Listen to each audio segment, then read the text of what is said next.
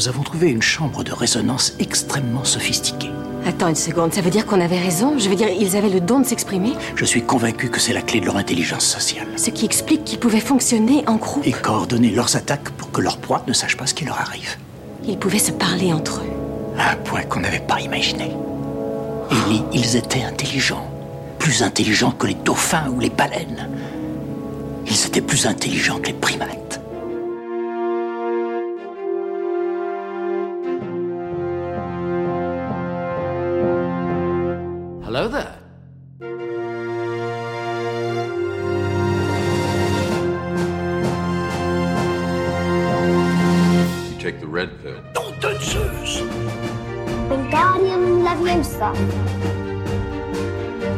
Yeah.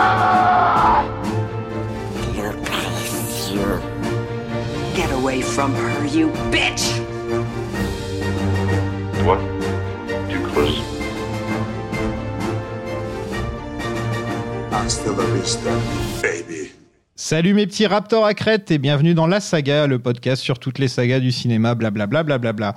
Je suis Sofiane Aikassi, paléontologue de l'amour, et cette semaine on va se pencher sur Jurassic Park 3, le film de Joe Johnston, sorti en 2001, la même année que Fast and Furious. Voilà, c'est important de le dire.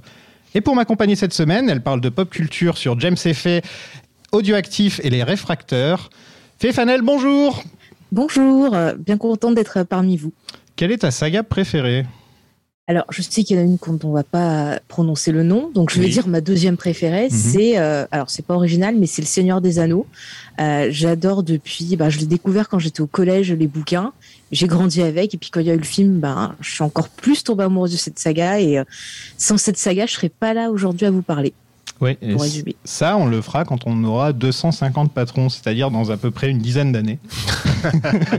On se penchera regarde, sur le Jurassic Seigneur des Anneaux. Ouais, c'est Jurassic Park, j'avais mis le goal à 10 patrons en fait. J'avais, il restait plus que 10 patrons quand j'ai mis le goal. Donc celui-là, je savais qu'on allait le faire, mais je sais que le Seigneur des Anneaux, ça va être un peu plus compliqué. Qu'est-ce que c'est pour toi la saga Jurassic Park?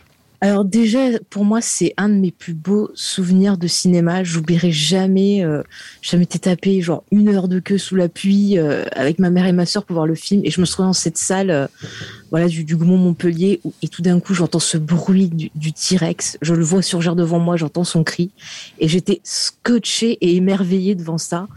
Et euh, c'est vraiment que de l'amour. C'est bah, déjà que j'avais une passion pour les monstres, ça encore plus rajouté. Donc euh, vraiment, c'est de l'amour. C'est marrant, on parle jamais des suites à chaque fois. Tu vois, Bah si, moi je les aime, les suites Ah, aussi. tu les aimes, dès bon, qu'il y a- ça va. Mais dès qu'il y a le dès qu'il y a le T-Rex, je suis heureuse.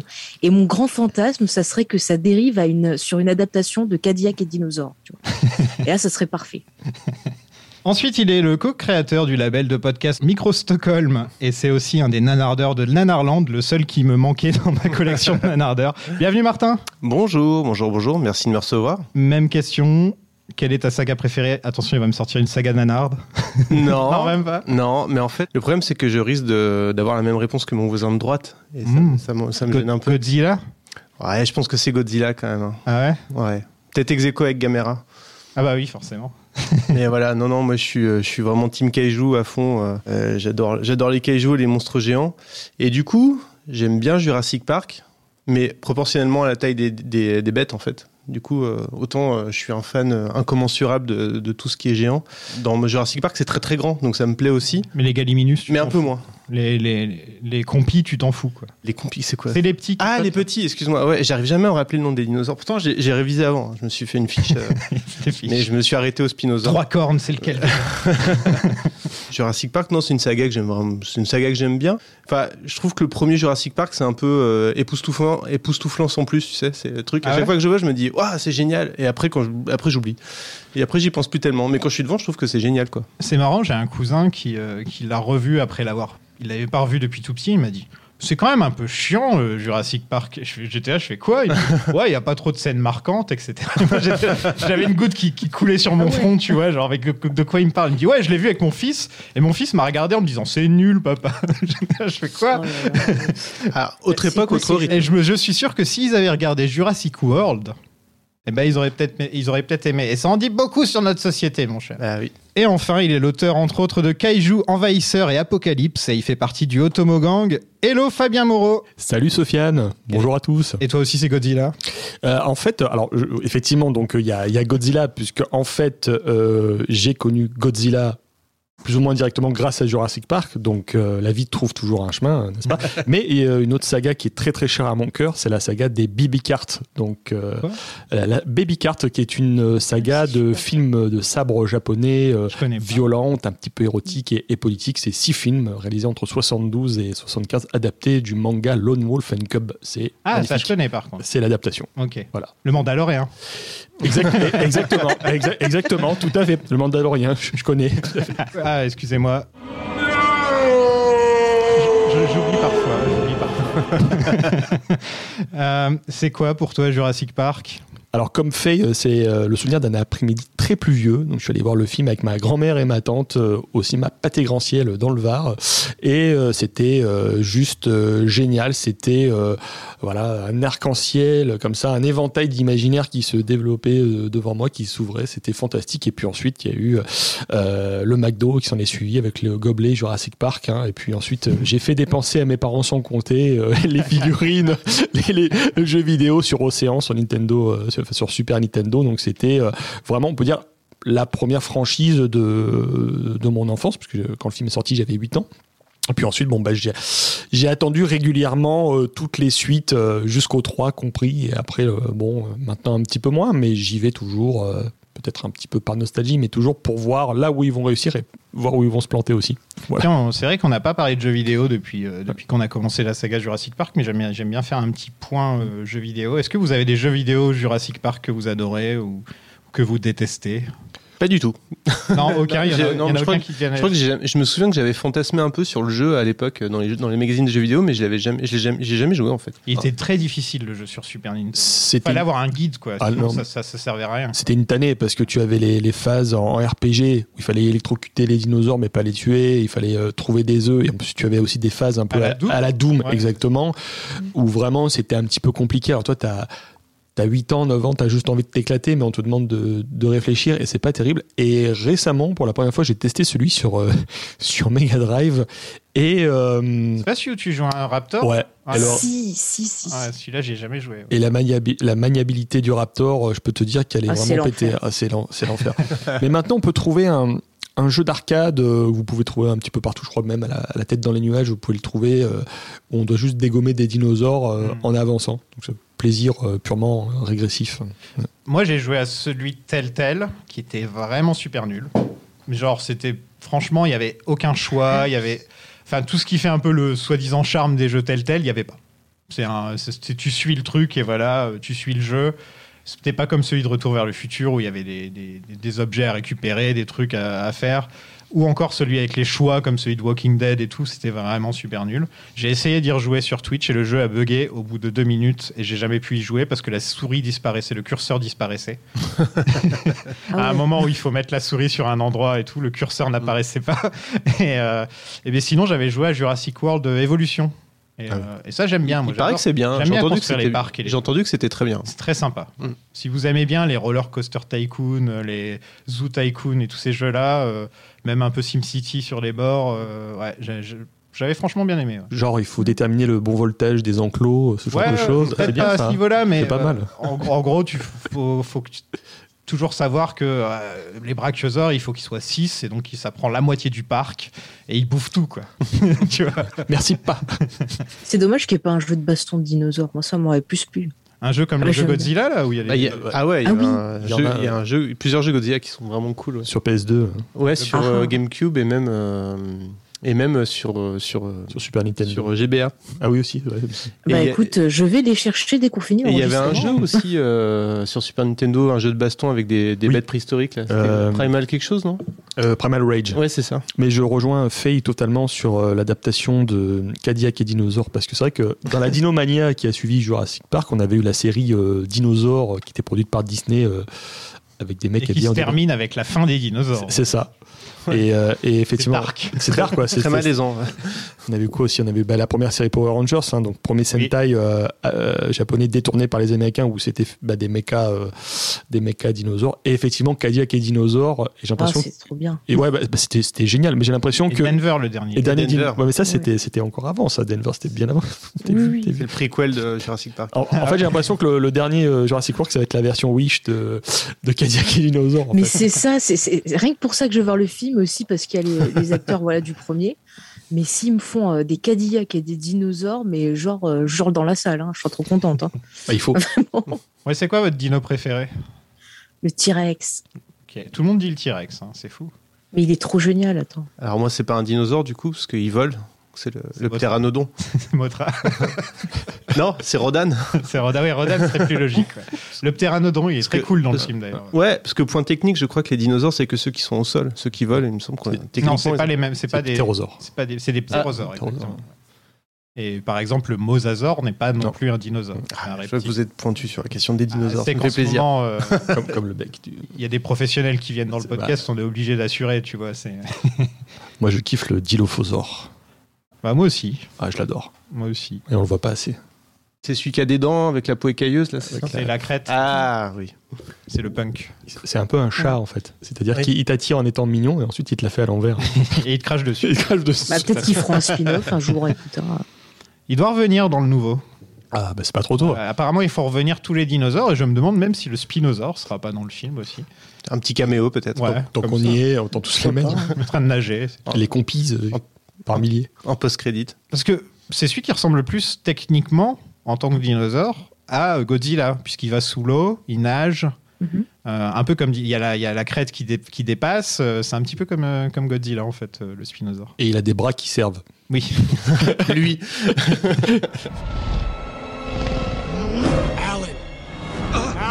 Donc avant le tournage du Monde Perdu, il y a Joe Johnston qui voulait réaliser, mais Spielberg a préféré le faire, donc il lui a dit bah, tu peux faire le troisième en échange, comme j'avais dit la dernière fois. Ce réalisateur, donc, il est connu pour Chérie, j'ai rétréci les gosses, Jumanji, The Rocketeer, ou encore le premier Captain America. Euh, vous aimez bien Joe? Ouais, il a aussi été euh, storyboarder et designer sur la trilogie Star Wars. hein. Ah oui, oui, oui, là je parlais en C'est tant que ça, il a travaillé sur Indiana Jones Ouais, aussi, ouais. sur Howard le Canard, il a fait pas mal Il de. a fait design euh, Faucon Millennium. Attends, non, parce que là, tu vous, Ouais. vous venez de dire Star Wars, Indiana Jones, et on enchaîne avec, avec Howard le Canard. Euh, Ah. Eh oui, mais ça existe. il Je vous conseille d'écouter mon épisode de The Marvel Initiative sur Howard le Canard, d'ailleurs, qui est, euh, qui est parfois qui est très croustillant. Le design de Boba Fett, c'était lui aussi. Oui, oui, oui. Mais bon, Mais après, moi, de lui, j'ai bien aimé euh, son Wolfman. Je trouvais qu'il y avait vraiment un Ah oui, côté il y a euh, ça old school. C'est ça que j'aime bien chez lui. Il y a vraiment ce côté euh, Pas mal, ouais. vieux film, tu vois, de monstres, d'aventure, ce qu'on va retrouver dans le, le Jurassic Park 3. Son Rocketeer, il est excellent. On n'en parle pas assez de ce, de ce film, je trouve. ouais, Après, moi, je suis moins fan. Alors, je, je vais me faire sûrement tuer, mais je, je- je n'aime pas Jumanji. Voilà, je le dis. Je, Ah, T'es pas la seule, hein. C'est pas. C'est pas. C'est un film qui est. Que... Je, pas trouve pas que ce soit son meilleur film en tout cas. Je trouve qu'il a Ouais. fait plein de trucs hyper intéressants. euh, Mhm. Et, euh, et même Jurassic Park 3, je trouve qu'il y a des choses intéressantes dedans. mais On va y revenir. oui, mais euh, Moi, je déteste bien Madame Doubtfire, tu vois, par exemple. Ah, moi aussi, je l'aime pas. Ah, Donc, je alors, c'est peut-être Robin Williams, le problème. Et Figure-toi, il, avait l'air très gentil, Pauvre Robin. mais euh, c'est- fatigant de le voir jouer. Il est très, très actif, c'est un peu dur. Il est, ouais, ouais, il était très, euh, très, très actif. Non, mais Chérie, j'ai rétréci les gosses, c'est quand même un super Ouais, film. ouais, c'est vachement bien. Pratique. Je trouve que c'est un film qui a. Moi, je trouve qu'il a plutôt bien vieilli, mais c'est peut-être moi qui vieillis et qui me rend pas compte des, des choses qui vieillissent. Mais euh, c'est un film. En tout cas, j'ai pris plaisir à le faire euh, découvrir à mes enfants. Il a fait lui- Hidalgo aussi, me semble, oui. avec euh, Ouais, Viggo 2%. Mortensen. C'est ça, c'est J'attendais la blague. J'étais en train de me dire qui va faire la blague. Eh ben non. Mais J'avais bien aimé. Mais ouais, ouais, non. euh, Rocketeer, moi, c'est un film d'enfance. hein. Je l'ai vu, mais un nombre incalculable de ouais, fois. super ce film. Ah, je l'adore. Ah encore, oui. c'est un petit peu euh, adouci par rapport à la BD qui était un petit peu plus, un petit peu plus adulte, mais euh, il Mhm. y a ce souffle d'aventure qui est, euh, qui est vraiment là. Et puis, c'était un petit peu le, le premier de cette vague euh, rétro-futuriste qui, Mhm. qui suivait Batman avec Dick Tracy, je crois. C'était sorti la, la même année ou à quelques mois de différence. Et je pense que son Captain America, c'est peut-être mon MCU préféré.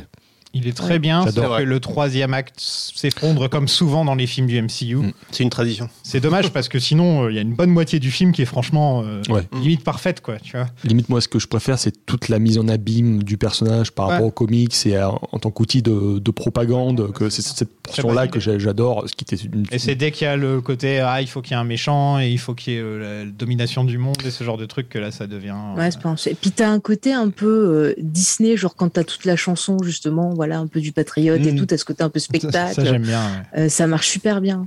Et c'est vrai que le Wolfman, moi, il faudrait que je le revoie en director's cut parce que j'avais été un peu déçu à l'époque parce que j'attendais beaucoup, beaucoup le C'est celui film. avec Nicholson? Euh, non, non, Non, non, c'est celui avec Benicio Ça, del c'est Toro Wolf, ça. et euh, Ok, autant pour euh. Hopkins.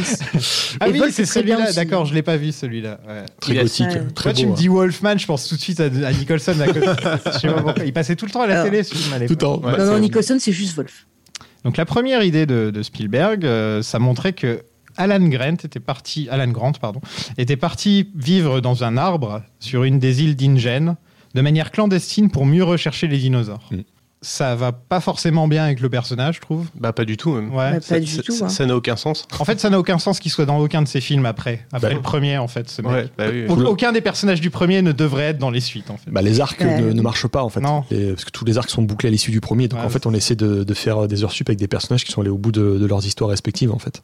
Et puis quelqu'un d'intelligent n'aurait pas envie de retourner sur cette île. Enfin, il devait être hyper euh, stress post-traumatique, truc comme ça. Ah, le il- film essaie de le montrer un peu. Ils ont mais, le euh, chèque. Ils ont réussi à, alors, ils ont réussi à, à enrober ça quand même dans le scénario. Il y va contre son plein gré.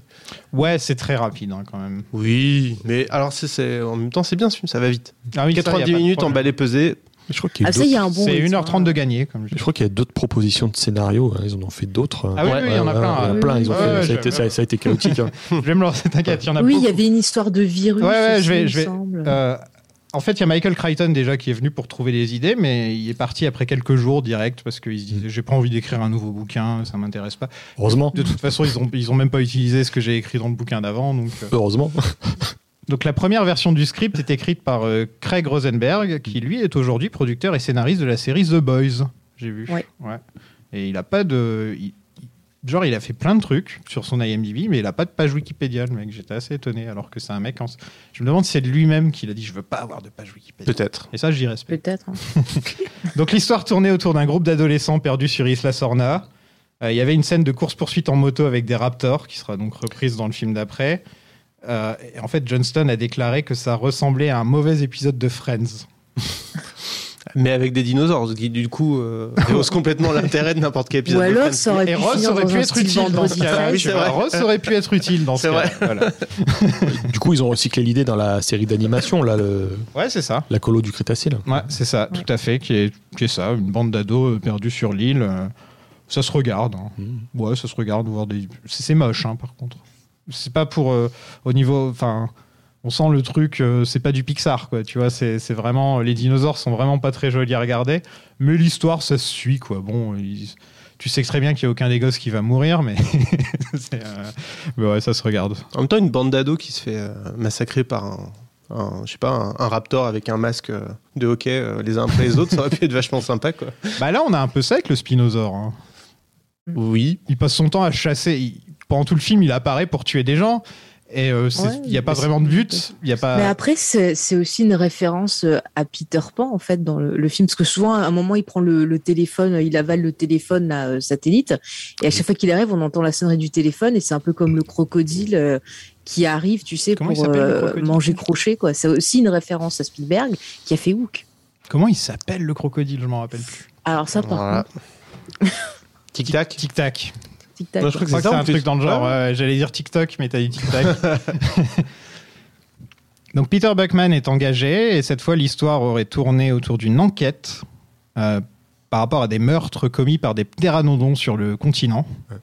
Et là, il a écrit beaucoup d'éléments du film final, comme Alan qui retourne sur l'île. En gros, tout ce qui se passe sur l'île dans le scénar là, c'est plus ou moins ce qu'il y a dans le film. Et dans la version finale, ils ont viré tout ce qui se passait sur le continent, en fait. Donc le film aurait sûrement duré deux heures ou un truc comme ça, avec beaucoup plus de scènes. Mm. Et ils ont gardé euh, que l'action, quoi. Ils ont dit on va garder que l'action dans le scénar. Euh, Il y a quelques idées des livres de Michael Crichton qui sont encore là, comme la, la volière ou le bateau qui se fait attaquer. Ça, c'est des scènes qui reviennent. Ça vous aurait intéressé, vous, une sorte d'histoire d'enquête sur le continent? Apparemment, il y aurait eu un procès par rapport à je sais plus trop qui. euh. Bah, Bof. ça donne pas trop Pas, envie. pas tellement, non. Mais Ou alors si c'est le dinosaure qui mène l'enquête, là ça aurait Ah oui. été surprenant.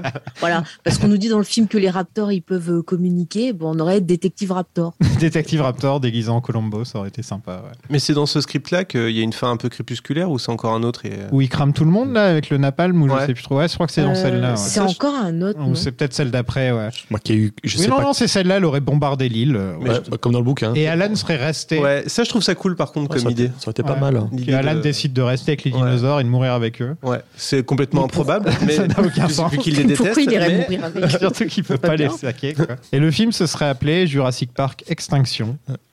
Et au fait, euh, voilà. Ce qui est un titre plutôt sympa, mais ça te dit un peu la fin du film. quoi. Il y avait des post- il y avait des posters de cette version-là qui circulaient à l'époque. On voyait euh, le logo Jurassic Park, mais avec un embryon d'humain dedans, en position fétale. Ah, ça aurait pu faire Ouais. un- Ouais. une espèce de planète des singes, mais avec des dinosaures. Ouais, ouais. C'est-à-dire que... C'est-à-dire que ça, aurait- ça aurait été clairement un scénar à viser un peu, un peu apocalyptique. Ouais, qu'en gros, c'est soit eux ils meurent, soit nous on meurt, ou un truc dans le genre.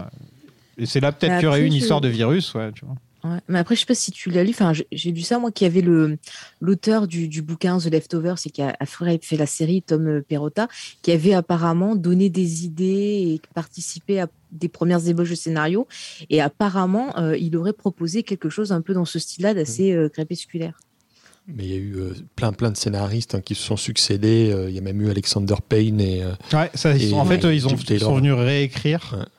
Quand même, Alexander Payne, euh, je m'attendais pas à le voir euh, en, en- en faisant des recherches parce que c'est le réalisateur de Sideways, de The Descendant et de Nebraska, entre autres, donc des films très indépendants.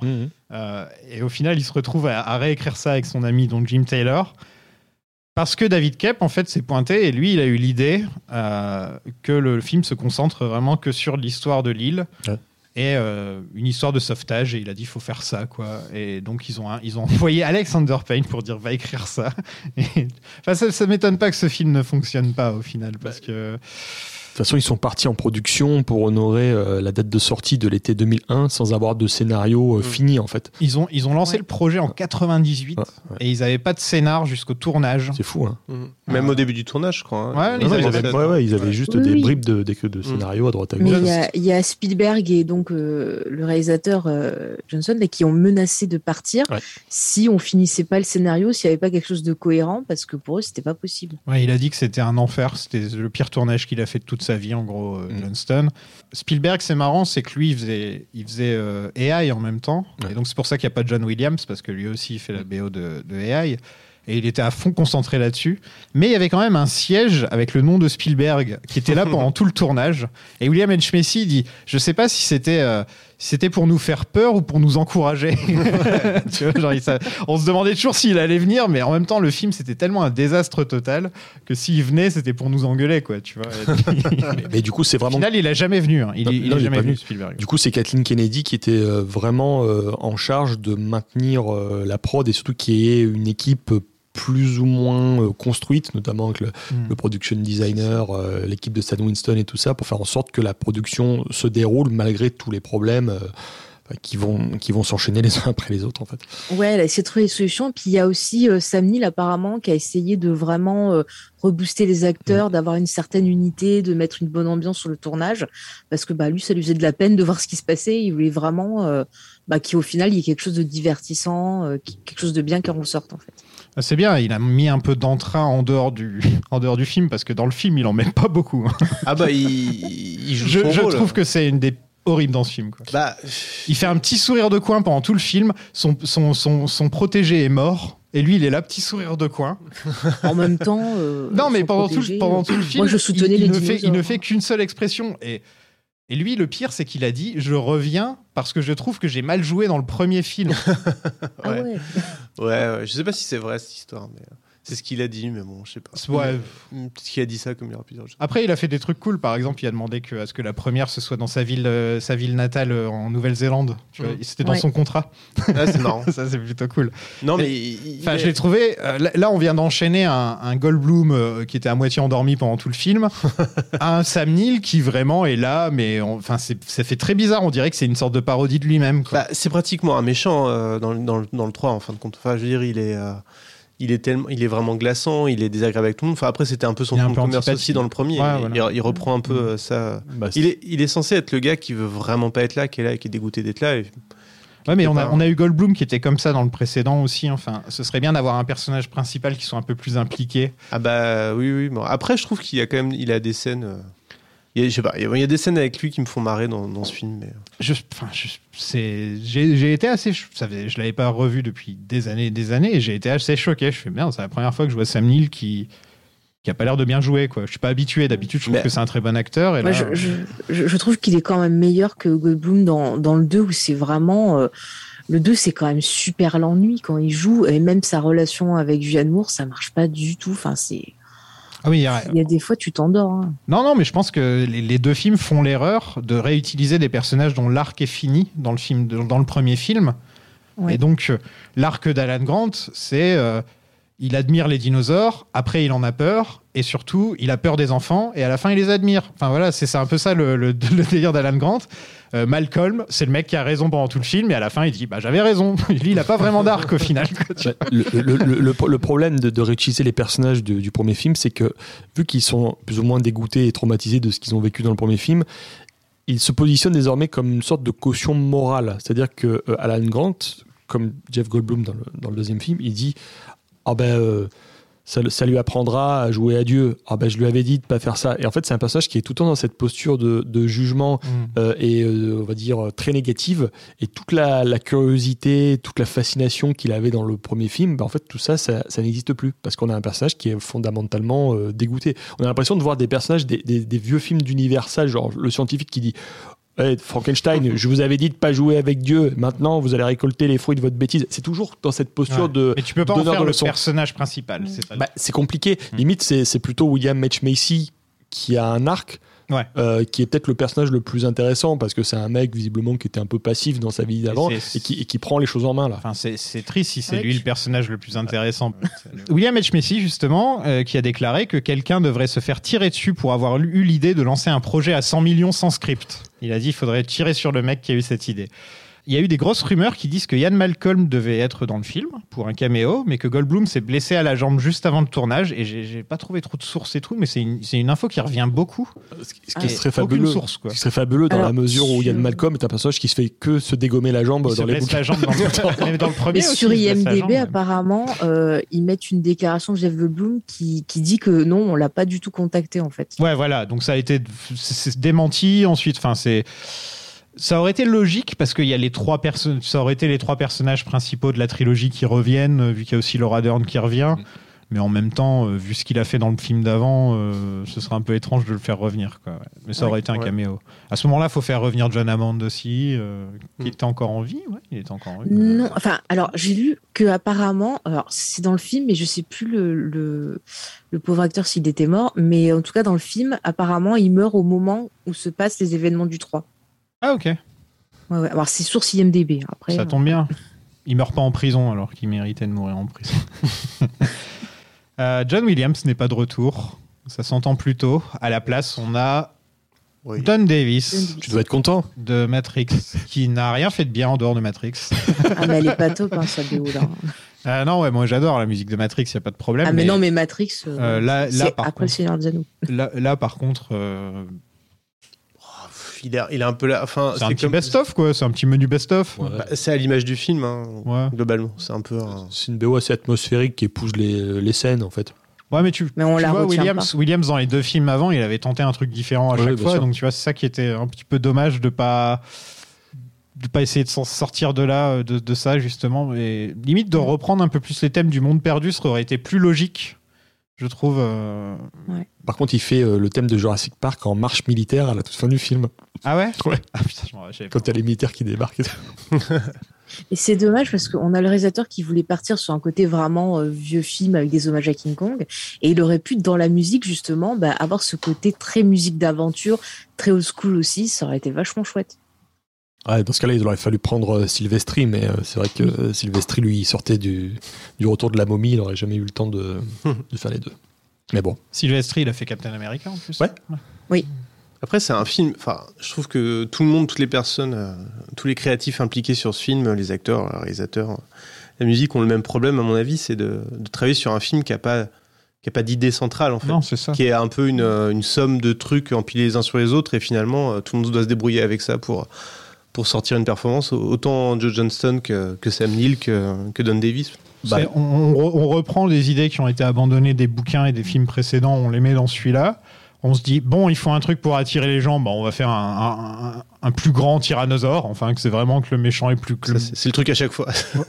Bah, en fait, le film, c'est vraiment pour le coup euh, une démonstration technique pour, euh, pour l'équipe de Stan Winston, puisqu'en fait, Mm. toutes les scènes sont agencées pour mettre en avant euh, les animatronics de l'équipe de, de Stan Winston ou alors les, les dinosaures numériques de Là, ils ont construit Des- le plus grand, Ouais. euh, le plus grand animatronics de tous les temps. enfin. 7 mètres. Ouais, c'est un truc de ouf. Quoi. 7 mètres, euh, 10 tonnes et euh, 1000 chevaux de puissance, le, Et le il, pouvait, il pouvait se déplacer tellement vite Ouais, et ouais. bouger sa tête tellement vite qu'il a décapité le, le T-Rex. ouais, j'ai lu ça.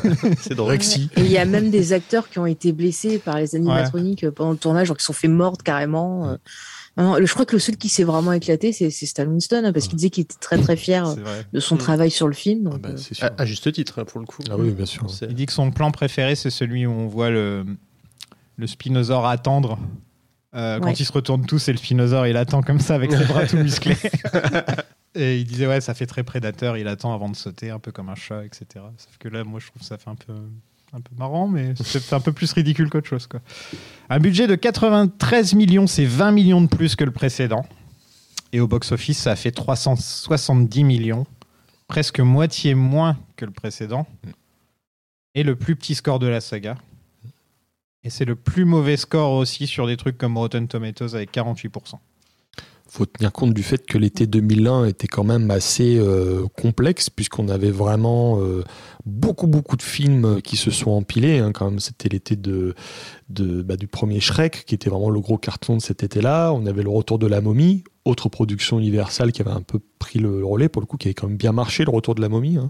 quoi d'autre? On avait bah, le gros gadin de l'été 2001 qui était euh, les Final Fantasy l'écriture de l'esprit qui était quand même Ah, très oui. attendu Mais c'est Euh, vrai, c'était cet été-là. J'avais vu ces deux films-là, je m'en souviens, même Ouais, Shrek aussi. Tout à fait, il y avait la planète des singes de, de Tim Burton en, en plein milieu, Euh, et puis bah, Que du lourd, hein, que- du lourd, ouais, bah, hein. était euh, particulier. Et puis c'est vrai que le, le film qui s'est avéré être le, le carton inattendu de, pour Universal, ça a été le, le premier Fast and Furious. Et c'est vrai que bah, on était déjà à un troisième opus de franchise qui commençait un peu à, à pédaler dans la smoule avec bah, des nouveaux concepts. Mais finalement, c'est c'est Vin Diesel et sa Nitro euh, qui ont gagné. euh, 2001, c'était un peu le, Transition. le, le revers de la médaille de 99. tu vois. c'est ça. C'est genre, ah, vous avez bien aimé la fin du siècle précédent. Bah, tu vas voir, là, celui-là, on va te mettre du lourd, là.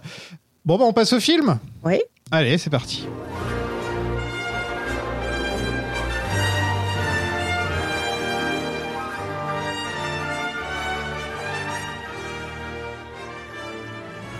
Quatre ans après les événements de San Diego, des riches décident d'aller faire un peu de paravoile à côté de l'île la plus dangereuse de l'histoire.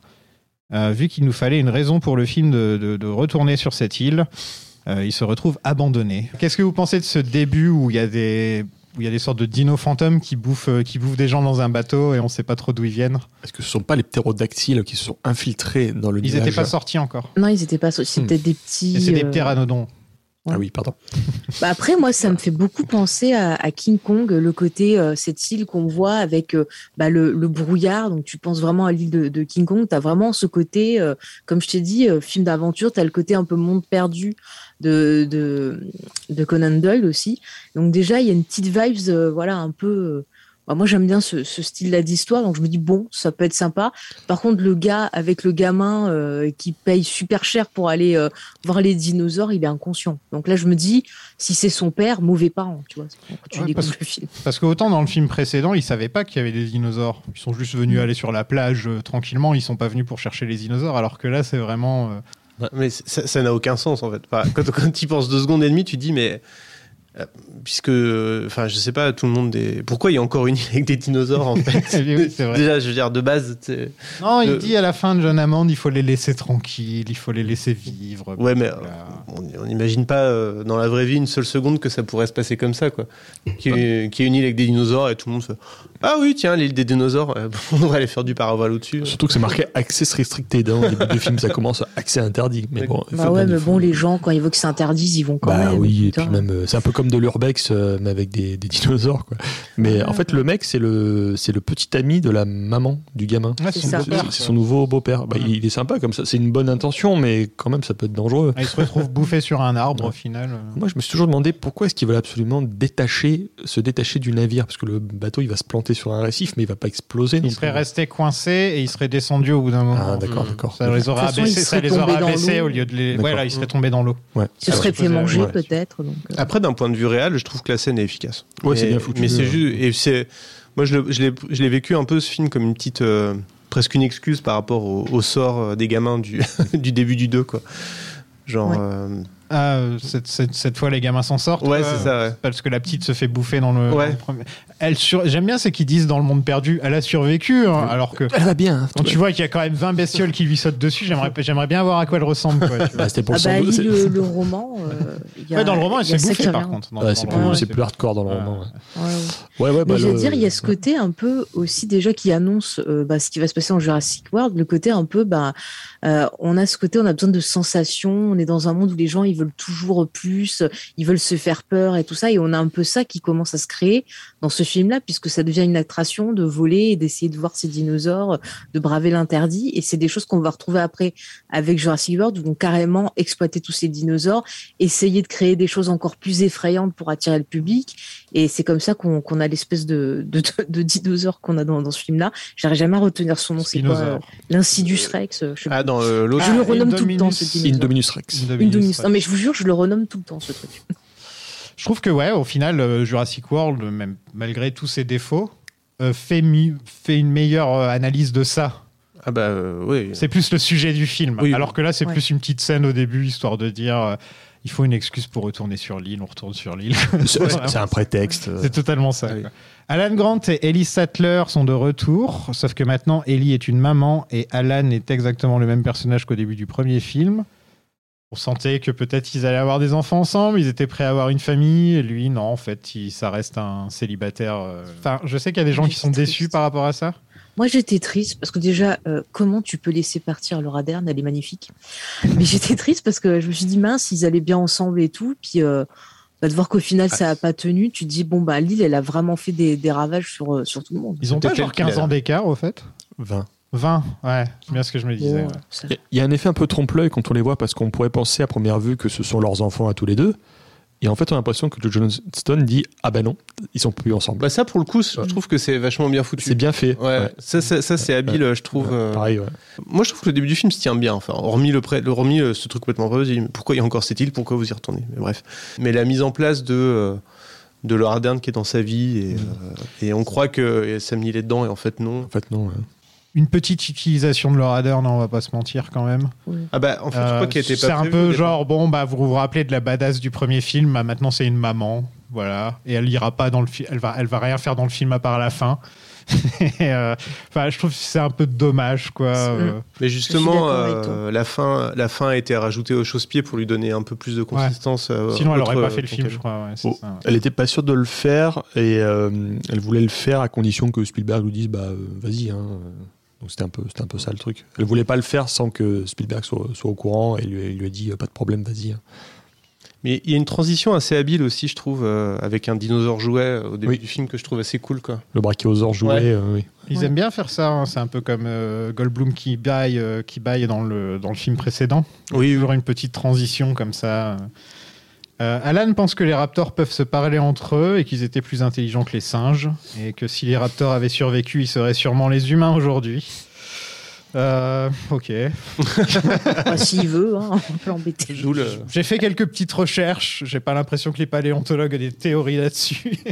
D'où pense- la planète des raptors à suivre après Jurassic World, La planète des raptors, euh, ouais, c'est. en mode euh, planète des singes, Non, ouais, il doit y avoir un truc comme ça, ou dans le multivers, il doit y avoir une. qui mettent les humains en esclavage. Bon, vous étiez content de voir Alan revenir quand même en dehors de tout ça Bah, quand on est ado, on est content de le revoir. Moi, à l'époque, je me disais, ah, c'est trop bien, il revient. Après, même à l'époque, j'avais quand même le cette espèce de discernement où, où je pouvais comprendre que c'était même plus le même personnage ou qu'il retournait finalement au stade où il en était dans le premier film. Et je me suis dit, oh là là, vraiment, il revient en mode où il était avant. En fait, il n'a pas évolué depuis le premier film. Et en fin de compte, il va juste servir de pseudo-guide pour les autres Mhm. persos. Et c'est un peu ça qui, qui est un peu, un peu, de, un peu dommage. Mais... Et, et là, il fait vraiment euh, Indiana Jones euh, Wish, quoi. Ah bah il y a ça. carrément des Ouais. plans qui sont pris euh, d'Indiana Jones 2. Donc, euh, C'est même, euh, C'est même un peu too much, là. c'est ouais, même quoi. presque une parodie, quoi. Ouais. Bah, à la fin, il remet son chapeau. Ouais, il lui tout. dit, ah, j'ai retrouvé ton chapeau et tout. Enfin, comme si c'était vraiment le chapeau d'Indiana Jones. quoi. mais quand il s'endort dans l'avion aussi, t'as vraiment euh, le plan. euh. Mais il met toujours des chemises bleues. La meilleure scène du film, quand même. La- laquelle? Bah, le, le cauchemar dans l'avion. Ah oui, oui. on va- Ah ouais, on va y Et le va- cauchemar, ça aussi, c'est ce qui me plaît dans le film. Je le mettrai dans les bonnes choses. C'est euh, toute cette imagerie autour du cauchemar où vraiment les dinosaures, pour euh, Alan, sont montrés comme des croque-mitaines, comme des monstres. Et, et j'aime vraiment ça. Ça, c'est une très très bonne idée. Encore une fois, Euh, ça va bien dans ce côté justement. Bah là, j'ai pensé, tu vois, au film de, des monstres universels, tu vois, ou de la meurtre, ce côté vraiment danger. Et je trouvais ça chouette. Mais alors après, euh, J'aimerais vraiment, bien voir un film où un mec rêve et il y a Bella Lugosi dans son rêve qui lui fait Alan Alan Eh ben, s'il est fan, voilà. Mais euh, Moi, alors, je veux bien. pour le coup, euh, moi je suis totalement euh, en phase avec euh, ce que dit Faye, je voulais le garder pour plus tard, mais c'est sur le, le Raptor qui est vraiment euh, super intéressant parce qu'au début c'est c'est un, un personnage, enfin c'est un animal qui est censé faire peur au début, qui petit à petit mute en, personnage d'action dans le, dans le monde perdu pour devenir finalement euh, un personnage qui s'humanise presque dans le, dans le 3 où on va commencer à lui, lui, attribuer des, choses, euh, le langage, euh, il veut sauver son, son œuf, etc. Et tout ça, ça va vraiment mener à Blue dans Jurassic World, qui va être le... le, le La pire idée de Jurassic voilà, World. Le, le, le, le, le, le, le- le Vélociraptor gentil. Et finalement, et finalement, dans, le, dans le prochain, finalement, il faut sauver le, le bébé de, de Blue. Ouais. Ça va être ça le délire. Et ça, ça fait partie vraiment, je trouve, euh, du, du cycle du monstre de cinéma qui fait toujours peur au début et petit à petit bah, on l'accepte on le tolère on l'apprivoise Bah, comme le- Godzilla, quoi. Ouais, ouais, mais co- ouais, Ouais. comme Godzilla, tout à fait, comme le monstre de Frankenstein dans le cycle de la Universal des années euh, 30-40, ou même, même comme certains tueurs de slasher qui devient de, de plus en plus rigolo euh, dans leur modus operandi au fur et à mesure des, des films. Mm. Et c'est presque un cycle euh, naturel, c'est-à-dire que le raptor passe d'animal terrifiant à personnage bah, qui, qui vient de dans nos vies, en fait. Moi, je trouve que c'est un peu. Dans le 3, c'est mal fait. Dans le 4, la raison, c'est un peu complètement con. Euh, il faut, on va transformer les raptors en armes. Je, je trouve que ça ne fonctionnera jamais l'idée. Mais, euh, mais après, c'est vrai qu'il faut, il faut leur donner de la personnalité pour que ce soit pas juste le grand méchant rapt, le grand méchant dinosaure. euh, Enfin, euh, comme là avec le spinosaure, tu vois, ça aurait été que le spinosaure pendant tout le film sans les raptors, ça aurait été quand même un peu, un, un peu relou. Moi, le, le- les raptors, là, ils sont en gang, tu vois, c'est limite Fanarchy, ils arrivent tous. ah à- toujours les raptors. hein, de toute façon, c'est un peu le truc. Quoi. C'est des punks. Euh, Ouais. Il y a, y a- il y a aucune tension vis-à-vis du retour d'Alan, je trouve. Il y va sans problème. Quoi. On sort un chéquier et, euh, et c'est allez, c'est parti. Et je sais que la, paléontologue qui était là la dernière fois, moi, si on sort un chéquier, j'y vais. Mais euh, après avoir vécu tout ce qu'il a vécu, il n'a pas vraiment. euh, Alors, il devait que faire le tour de l'île en avion. C'est ouais, ça. c'est vrai. ouais. Ouais, non, mais eh, franchement, mais euh, ça se voit direct qu'ils sont mythos les deux en face. Enfin, je comprends pas qu'il les, qu'il les ait cru, quoi. C'est tellement, euh, rien qu'à voir la position de leur corps, la façon dont ils parlent et tout. euh, Il y a- ça se voit, je suis pas paléontologue, mais moi, direct, j'ai compris qu'il. Mais justement, c'est n'est pas débile. déontologue. Il... il, il sait comprend pas, il rien aux connaît humains. que les dinosaures. il- Ah ouais. Et lui, il est passé de naturaliste à capitaliste. Et il y a la chanson de Randy Newman derrière Oui. qui, euh, qui dit il lie, il lie, il lie, il lie, il lie, ou quand il accepte le chèque. Mm. Et il y a un truc euh, qui est plus ou moins subtil, c'est qu'en fait, il aurait dû griller dès le début. Ces gens-là, ils n'ont pas forcément d'argent parce qu'ils ils- ils auraient dû l'inviter dans un super restaurant ou un truc comme ça. Non, non, euh, Ah, ils sont dans le Montana. hein. dans le bar du coin. Ouais, Ouais. mais ils auraient pu dire, ah, on vient vous chercher en hélico, on vous amène euh, dans un gastro, quoi, un truc un peu, un peu sympa. Donc Alan est accompagné de Billy, le, le- le Robin de son Batman, euh, qui aime draguer les filles en touchant des os. Euh, il lui donne une, une flutine magique qui fait euh, le bruit d'un raptor. Une chambre de décompression, De Voilà. de résonance, pardon. Ouais, une flutine, ouais, c'est ça. Et, euh, et on fait la rencontre du couple de soi-disant riches qui veulent embarquer Grant à Isla Sorna et qui arrivent en sortant le chéquier. On prend pas le temps d'établir quoi que ce soit, c'est direct, allez hop, on va, on- je disais, il, manque, il, y a- il fallait une heure, euh, on voyait les dinos avant, mais il fallait une heure avant qu'il y ait une grosse scène d'action dans le film précédent. Dans le film d'avant, il fallait aussi longtemps, une heure aussi avant que le T-Rex arrive, hein, si je me trompe pas, un truc comme ça. Ouais, à peu près. Euh, Ouais, mais il y avait un build-up qui était. et là, Ouais, ouais. voilà. Et là, c'est, magique, et là, quoi. c'est au bout de 15-20 minutes, on est déjà Ah, retour est- sur l'île et le Spinosaure, il attaque, mais genre presque direct. Quoi. On est pressé dans ce film. Mais vraiment, quoi. Il est Mais c'est ça, dès euh, qu'il y a des moments un peu calmes où les persos vont commencer à discuter, t'as l'impression d'entendre quelqu'un dire Allez hop, balance un Allez, hop, hop, dino, hop. là, ça va pas. c'est Bah, ça. parce que pas d'idée, une fois de plus, quoi. Mm. Pas d'idée Ouais. de trucs à raconter, donc euh, c'est fou, t'as quand même un. Pas de scénar. Imagine, on Oui, vient de voir, ça. on te dit on peut faire tous les dinos que tu veux. Et c'est ça que tu fais avec. Bah, enfin, je sais pas. Il y a quand même des, des idées à faire plus, plus intéressantes. C'est dommage parce que tout ce qui est scène d'action, tout ce qui est scène dino, c'est vraiment ce qui marche le mieux. Ah bah c'est oui, très ça, sympa et tout, mais alors dès que les persos parlent, ça plombe tout. Bah, La scène de l'avion, hein, l'avion qui se crache, euh, c'est un des crashs les plus longs de, l'histoire du cinéma, parce que l'avion, il se fait bien démolir une fois qu'il est au sol euh, par le spinosaure. quoi. ouais. Franchement, Ouais, il crache autant, autant que la, la voiture dans le premier, un peu, où il est Oh, coincé dans l'arbre, Voilà. etc. Il y a un peu Mhm. toute cette scène-là. Euh, donc Alan rêve d'un raptor qui parle. Alan Et, euh, et en gros, euh, bah, je crois que c'est la scène, à chaque fois que j'ai fait des recherches, pour beaucoup de gens, c'est la scène euh, où la série, euh, la saga est morte, en fait. quoi. Alors que c'est un quart de seconde. hein. Oui, c'est un, c'est un vraiment- je, me- je me suis rendu compte que c'était vraiment très très rapide. Je dans mes souvenirs, c'était un peu plus long. Mais c'est vraiment Alan, Alan, et hop, il se réveille. Quoi. Ça dure vraiment littéralement 5 secondes. Non, y a pas une. euh, à moins qu'il y ait une, une scène coupée quelque part où il y a un long, un long monologue du Raptor. Mais on dirait qu'elle sort d'un autre film parce que quand je regarde Jurassic Park, je m'imagine pas ah on va voir le rêve des personnages, tu vois. Enfin, j'ai pas ce sentiment. euh, Bah, je pense que c'était plus pour illustrer sa, sa peur, c'est-à-dire voilà, il, il- il sent qu'il qu'il approche, donc il y a cette peur, et cette peur est symbolisée par le, le raptor, donc ils, ils utilisent le, le rêve, et puis paf, comme par hasard, ça annonce le fait qu'ils vont se cracher. Donc c'est limite comme s'il avait eu le, le pressentiment que ça allait euh, mal tourner. Après, euh, moi franchement, je suis sortie de ce film, je me suis pas dit ah la saga est morte, je me suis dit bon c'est Mm. moins bien que les autres, mais c'était quand même encore sympathique. Alors que par exemple quand j'ai vu le, le dernier, la Fallen Kingdom, je me suis dit oh là là, il y a un problème entre la réalisation, le, le script, et là je me suis dit effectivement euh, qu'est-ce qu'ils ont fait à mes dinosaures chéris, tu vois.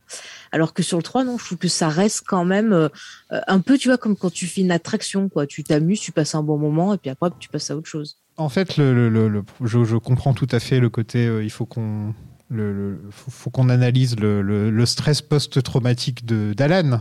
Au contraire, il y a plein d'idées. hein, il y a plein d'idées à faire avec ça. Mais Euh, c'est pas assez exploité, en fait. Qu'en plus, là, c'est la première fois où tu vois le, le raptor à crête. Oui. Alan, il a jamais vu le raptor à crête, donc c'est assez étonnant qu'il rêve de ça. Mais en plus, nous, c'est la première fois qu'on le voit et tu dis pourquoi il y a un raptor punk qui gueule sur Alan Grant? Il y a- Alors, euh, et en fait, je peux comprendre pourquoi les gens ont trouvé que c'était un peu choquant parce que c'est pas le genre de choses que tu peux imaginer dans un film Jurassic Park. Mais en fait, il y a deux choses qui ont vraiment choqué. Choqué, choqué les, les gens, c'est parce que c'est des trucs sur les fans. hein. Moi, je parle Mhm. des fans. Il y a cette scène et la scène où le T-Rex se fait tuer par le Spinosaure. ça, c'est bien, c'est de la déconstruction. Ouais, en fait, On ils aime ont, la déconstruction. Ils ont dit Bah ouais, oui. c'est honteux de tuer, euh, de, de tuer le, le, Le logo. le logo, quoi, Mais exactement. non, mais c'est comme. Pour le remplacer par un autre logo. Bon, c'est les mêmes qui sont pas contents quand euh, Luke Skywalker a balancé le sabre derrière lui. Après, Voilà. le, De toute façon, le- les le- gens, ils pinaillent pour tout.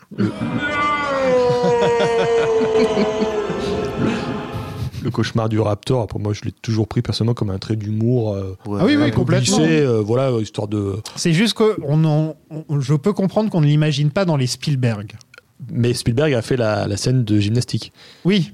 Voilà. Oui. Oui. Et je pense que ça, c'est pire pour moi. C'est Ouais, pour c'est ce que j'avais dit la dernière fois. hein. Pour moi, c'était la Ah. scène la plus ridicule de la saga, je pense. Euh, Mais, euh, mais je me rappelle en salle, la, la salle avait rigolé en mode mais c'est quoi ce truc quoi? C'est Ah, j'ai une petite question pour vous. Euh, en fait, j'ai pas, j'ai- peut-être j'ai manqué d'attention, c'est possible, mais c'est c'est qui les deux mecs au début qui éclatent un avion avec euh, un fusil là? C'est les deux mecs qui sont embarqués. euh, c'est un peu les, c'est un peu ceux qui proposent de faire le tour et d'aller sauver le gamin, des sortes de mercenaires en fait, Ouais. des gars un peu comme ça. Ouais. Un trio Oui, c'est ça, le truc. il y, en a, Euh. il y en a un, attends, c'est celui qui, celui qui finit mal qui part avec eux, c'est ça? Non? Bah, Non, il y en a Bah, il y en a, il y en a Le un, c'était le patron du gars dans la série The Sentinel. Et lui, il meurt rapidement. Oui, c'est Bruce Young.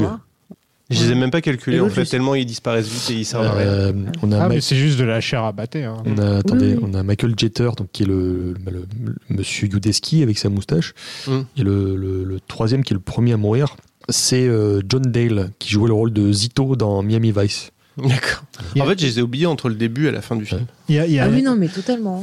il y a un truc qui me choque dans la réalisation, personnellement, c'est que déjà, il y a un côté téléfilm.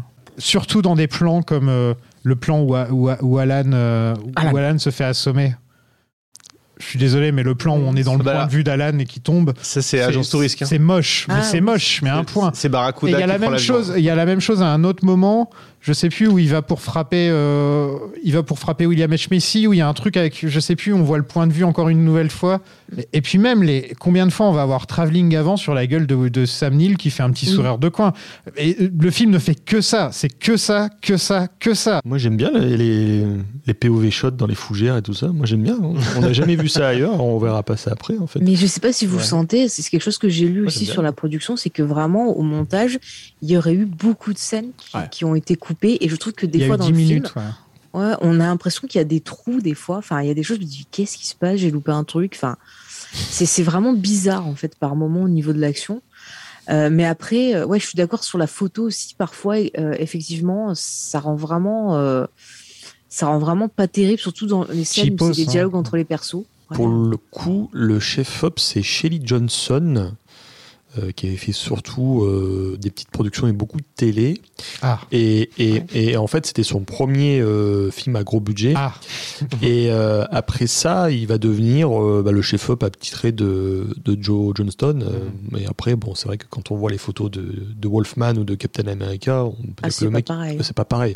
Mais Ouais, là, il faisait ses armes, quoi. voilà. Ouais, mais je trouve que quand même, moi dans le 3, on a une identité visuelle encore très différente des, des deux premiers. Enfin, à chaque fois, c'est une identité visuelle différente. Mais moi, j'aime bien euh, le côté un peu artificiel de la photo du 3 qui met bien en avant euh, la végétation qui est très verte, qui est presque phosphorescente par moment, et surtout il, il, il baigne les studios dans des espèces de, de douches lumineuses, euh, notamment quand les personnages marchent dans la forêt, et je trouve ça, euh, je trouve ça, euh, je trouve ça plutôt sympa. Moi, je trouve qu'il y a des belles choses en termes de d'éclairage par moment. Après, c'est peut-être aussi le rendu des décors qui est peut-être un peu plus dépouillé par rapport aux, aux deux premiers films. On a moins de plans en extérieur par rapport au Ouais, même, même les plans dans la forêt, ils ont été souvent euh, faits euh, essentiellement avec des faux arbres, etc. Ouais, ouais. Mais, euh, mais surtout, le truc qui choque le plus quand on enchaîne les deux films, c'est à quel point euh, bah, c'est pas la même île, quoi. c'est pas la même végétation Ouais. du tout. Il y en a une qui a été tournée en Californie et l'autre qui a été tournée à Hawaï. Enfin, tu vois, tu vois les- c'est censé être la même île. Et il y en a une, c'est vraiment mais tropical. euh, Et, et l'autre, c'est la savane à moitié, quoi, quand tu regardes. euh, Bah, tu Et passes si de, tu vois le, j'ai si tu vois le 3, moi je sais pas pourquoi, je me suis mise à penser à Predator. Je me suis dit, est-ce qu'ils ont voulu c'est de faire un truc à la Predator avec justement, voilà, ce côté euh, plein de végétation, on voit pas notre ennemi, euh, hop, ils arrivent comme ça d'un coup les dinosaures. Et j'ai vraiment pensé à ça. Euh, mais il y a des fois ça va fonctionner et il y a des fois tu te dis bon c'est un peu la spécialité de Jurassic Park le truc il est énorme tu le vois pas devant toi. Il y a un souci. Mais c'est vrai que parfois il y a des plans qui sont quand même intéressants où on, on- ça apporte une petite tension sur les persos. Et il y a encore une fois moi c'est je- j'y reviens mais c'est vraiment un truc euh, qui, qui me marque dans le film, c'est vraiment les hommages à King Kong, le, le combat euh, entre les Mhm. deux dinosaures, ça rappelle fortement ces scènes de King Kong, où tu as vraiment tout un travail sur la photo, sur la façon dont les personnages ont bougé, euh, qui donne un côté vieil, euh, vieil effet spécial. Euh, je sais que le réalisateur, il voulait aussi rendre hommage à Ray Harryhausen, et parfois ça va se sentir dans la façon dont il va filmer les dinosaures. Donc je pense qu'il a dû en parler avec Stan Winston, mais euh, tu as vraiment ce côté entre modernité et euh, clin d'œil à plein de, de voilà d'artisans, de réalisateurs. Il y a beaucoup de clins d'œil Spielberg aussi, et c'est vraiment comme un best-of le film en fait. Et donc c'est pas homogène au final. Mais euh, c'est vrai que dans le monde perdu, c'était la forêt de séquoia et là tu reviens au palmier, donc c'est vrai qu'on a la continuité c'est- est voilà. hallucinante. Mais, mais, mais c'est c'est- encore une fois, c'est intéressant parce que ça te montre comment, quand tu changes de production designer, tu- finalement tu changes d'univers et tu réinventes Mm. euh, le même lieu qui peut changer d'un- film à, à l'autre. Euh, je pense à la Gotham City de Nolan. tu vois, Je qui- crois que même les plans dans le, dans le début, ils ont utilisé plusieurs îles différentes, Oui, oui, etc. Enfin, oui, c'est même pas la même île qu'on voit à chaque fois. Ouais, c'est une juxtaposition deal en effet, Ouais. mais mais pour euh, encore une fois pour euh, pour rejoindre Faye, euh, je trouve qu'on retrouve euh, outre King Kong cette cette artificialité euh, des films de dinosaures des années 50 justement dans les décors, notamment un film qui s'appelle L'Oasis des tempêtes qui est vraiment pour le coup pour moi un ancêtre de, de Jurassic Park 3 c'est-à-dire que c'est des gens ils vont sur un vraiment un continent isolé et du coup euh, ils sont véritablement sur une oasis géante construite en, en studio Et je trouve que c'est assez intéressant de revenir vers cet imaginaire-là. Et surtout, c'est très pratique pour l'équipe de Stan Winston de manipuler des, Ouais. des animatronics dans un environnement bien contrôlé, bien conditionné. Parce qu'en extérieur, c'est juste euh, pas possible en fait. Moi j'aime, bien, j'aimais bien justement, c'est ce qui m'avait plu à l'époque, euh, revenir à une atmosphère très stylisée, euh, un peu, un peu irréelle, alors fake par moment, et des fois ça se voit un petit peu dans, dans, dans, dans, dans le film, surtout des fois quand tu filmes les animatroniques Ouais. plein, en plein jour, Mm. ça, ça, tu vois le côté un peu, un peu mécanique, un peu, un peu sécadé, un peu mais je trouve que ça fait, ça donne au film une vraie texture en fait. Je trouve- je trouve que d'un point de vue, euh, d'un point de vue technique comme ça, euh, animatronique, etc., CGI, ça a encore très bien vieilli. Je suis sûr qu'on peut prendre pas mal de films de 2001 qui ont largement moins bien vieilli que, que celui-là. Le retour de la momie? Ouais, bah ouais, par exemple. Il n'y a pas eu le roi scorpion pas longtemps après ou un truc comme ça tu vois, c'est- Euh, Voilà, un an, la un an ou deux plus tard, il y a eu le roi scorpion. Mais, mais, mais, mais par contre, euh, enfin, je trouve que. Il y a un film qui fait largement mieux hommage à King Kong qui va sortir quelques années plus tard et c'est King Kong. Mais c'est vrai que dans le dans King Kong euh, de Jackson, il y, il y a ce que disait la, la paléontologue lors du premier épisode, c'est les dinosaures qui ont directement les dents encastrées dans le dans la mâchoire et pas dans les babines. Ah, ils ils ont des lèvres, quoi. Ouais. C'est ça. Comme, les, comme les raptors. quoi. Voilà. enfin, non, je le trouve moche, le film. Quoi. C'est pas grave. Non, mais ça Imagine- m'embête. Si le film est en fait un rêve de, de Grant et donc tout ce film est un cauchemar qu'il est en train de vivre. Mais- Et là, là, tu comprends pourquoi euh, il a cette apparence. L'avion, voulez-vous demander à votre femme de ne plus faire ce bruit? C'est vraiment une très très mauvaise idée. Amanda? Ben Amanda, chérie, le professeur Grant dit que c'est une mauvaise idée. Quoi? Il dit que c'est une mauvaise idée. Qu'est-ce qui est une mauvaise idée? Qu'est-ce que c'est? C'est un tyrannosaure. Je ne crois pas. Ça a l'air plus grand. Donc ils seront attaqués par un spinosaure, parce qu'on est qu'au début du film. Ils seront attaqués par un spinosaure, le grand méchant du film, qui détruit leur avion. Euh, Est-ce que vous aimez ce dino? Euh, En gros, faut savoir un truc. Depuis, on a appris que le spinosaure avait des pieds palmés. Il passait sa vie dans l'eau et marchait à quatre pattes quand il sortait de l'eau. C'est un canard euh, mutant en fait. C'est plus Ouais. un gros, gros- une sorte de gros crocodile, quoi. Ouais. Est-ce que vous l'aimez bien, ce, ce- ce spinosaure euh, qui est tout fin, qui a, qui a une dégaine assez, assez différente du, euh, du T-Rex? Bah ouais, c'est un peu- c'est un, peu- c'est un peu un, c'est un peu un Eva en fait, C'est un peu un, un Eva de Jurassic Park quoi. Il- Un Eva enfin, De Evangelion. Ah, ok, ouais, non. Euh, Là, on parle cinéma. hein. Ah, ah, eh oh, attention. hein. Pas de provocation. Oui, il est, il est. Non, mais la scène de la, enfin, son apparition avec l'avion est quand même hyper efficace. Enfin, je veux dire là-dessus, euh, moi je trouve que ça marche hyper bien la scène, de- la scène de l'attaque de l'avion, euh, même si euh, je comprends pas comment ils font pour survivre à une chute dans un avion de, je sais plus, 30 mètres de haut, un truc comme ça. Oh, même pas 10 mètres. Non, c'est pas aussi. Ouais. Enfin, c'est Il y a- il y a beaucoup, de personnages qui Il reste survivent dans accroché. film alors qu'il n'y a aucune raison. Oui, droit en particulier. mais voilà.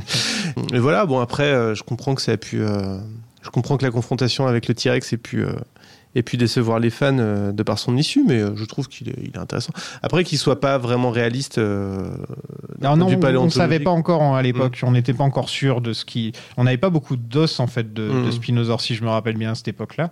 Donc c'était Mais- plus. euh, Par contre, on a appris entre temps que les raptors avaient des plumes. Ouais, ouais, sur ça la on tête, le et- savait déjà. Ça. Bah, je crois qu'on le savait pas dans le premier. Non, là, on le- dans le Park. 3, on commençait Oui, déjà à le savoir qu'ils avaient au moins euh, des protoplumes. d'où les plumes sur la tête. ça. Mais euh, non, ça va, je valide le spinosaure. Oui, il est sympa. Et puis, si on a eu encore le, le T-Rex en, en gros méchant, les gens ils auraient dit Ah, c'est encore le T-Rex. Donc Oui. là, bah, ils imposent autre chose. Et pour l'imposer, bah, il faut tuer le T-Rex. Comme ça, les gens ils vont se dire Ouh là là, il est encore plus dangereux. Et ça va très bien avec le physique. Donc, ça fonctionne bien, moi, je trouve. hein. Moi, je trouve que c'est là qu'on commence à rentrer dans le dinosaure et le méchant du film.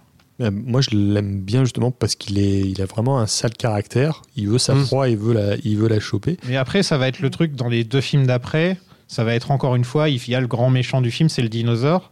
Et donc, ça fait que à chaque fois que je regarde les, les- les trois derniers films, là, je me dis putain, mais ça devrait pas être ça le thème du film en fait. Ça devrait. Encore là, ça fonctionne. C'est un film d'une heure et demie. Ok, Oui, tu te oui, dis bon, oui, le méchant c'est le grand oui. dinosaure. Ok, ça fonctionne.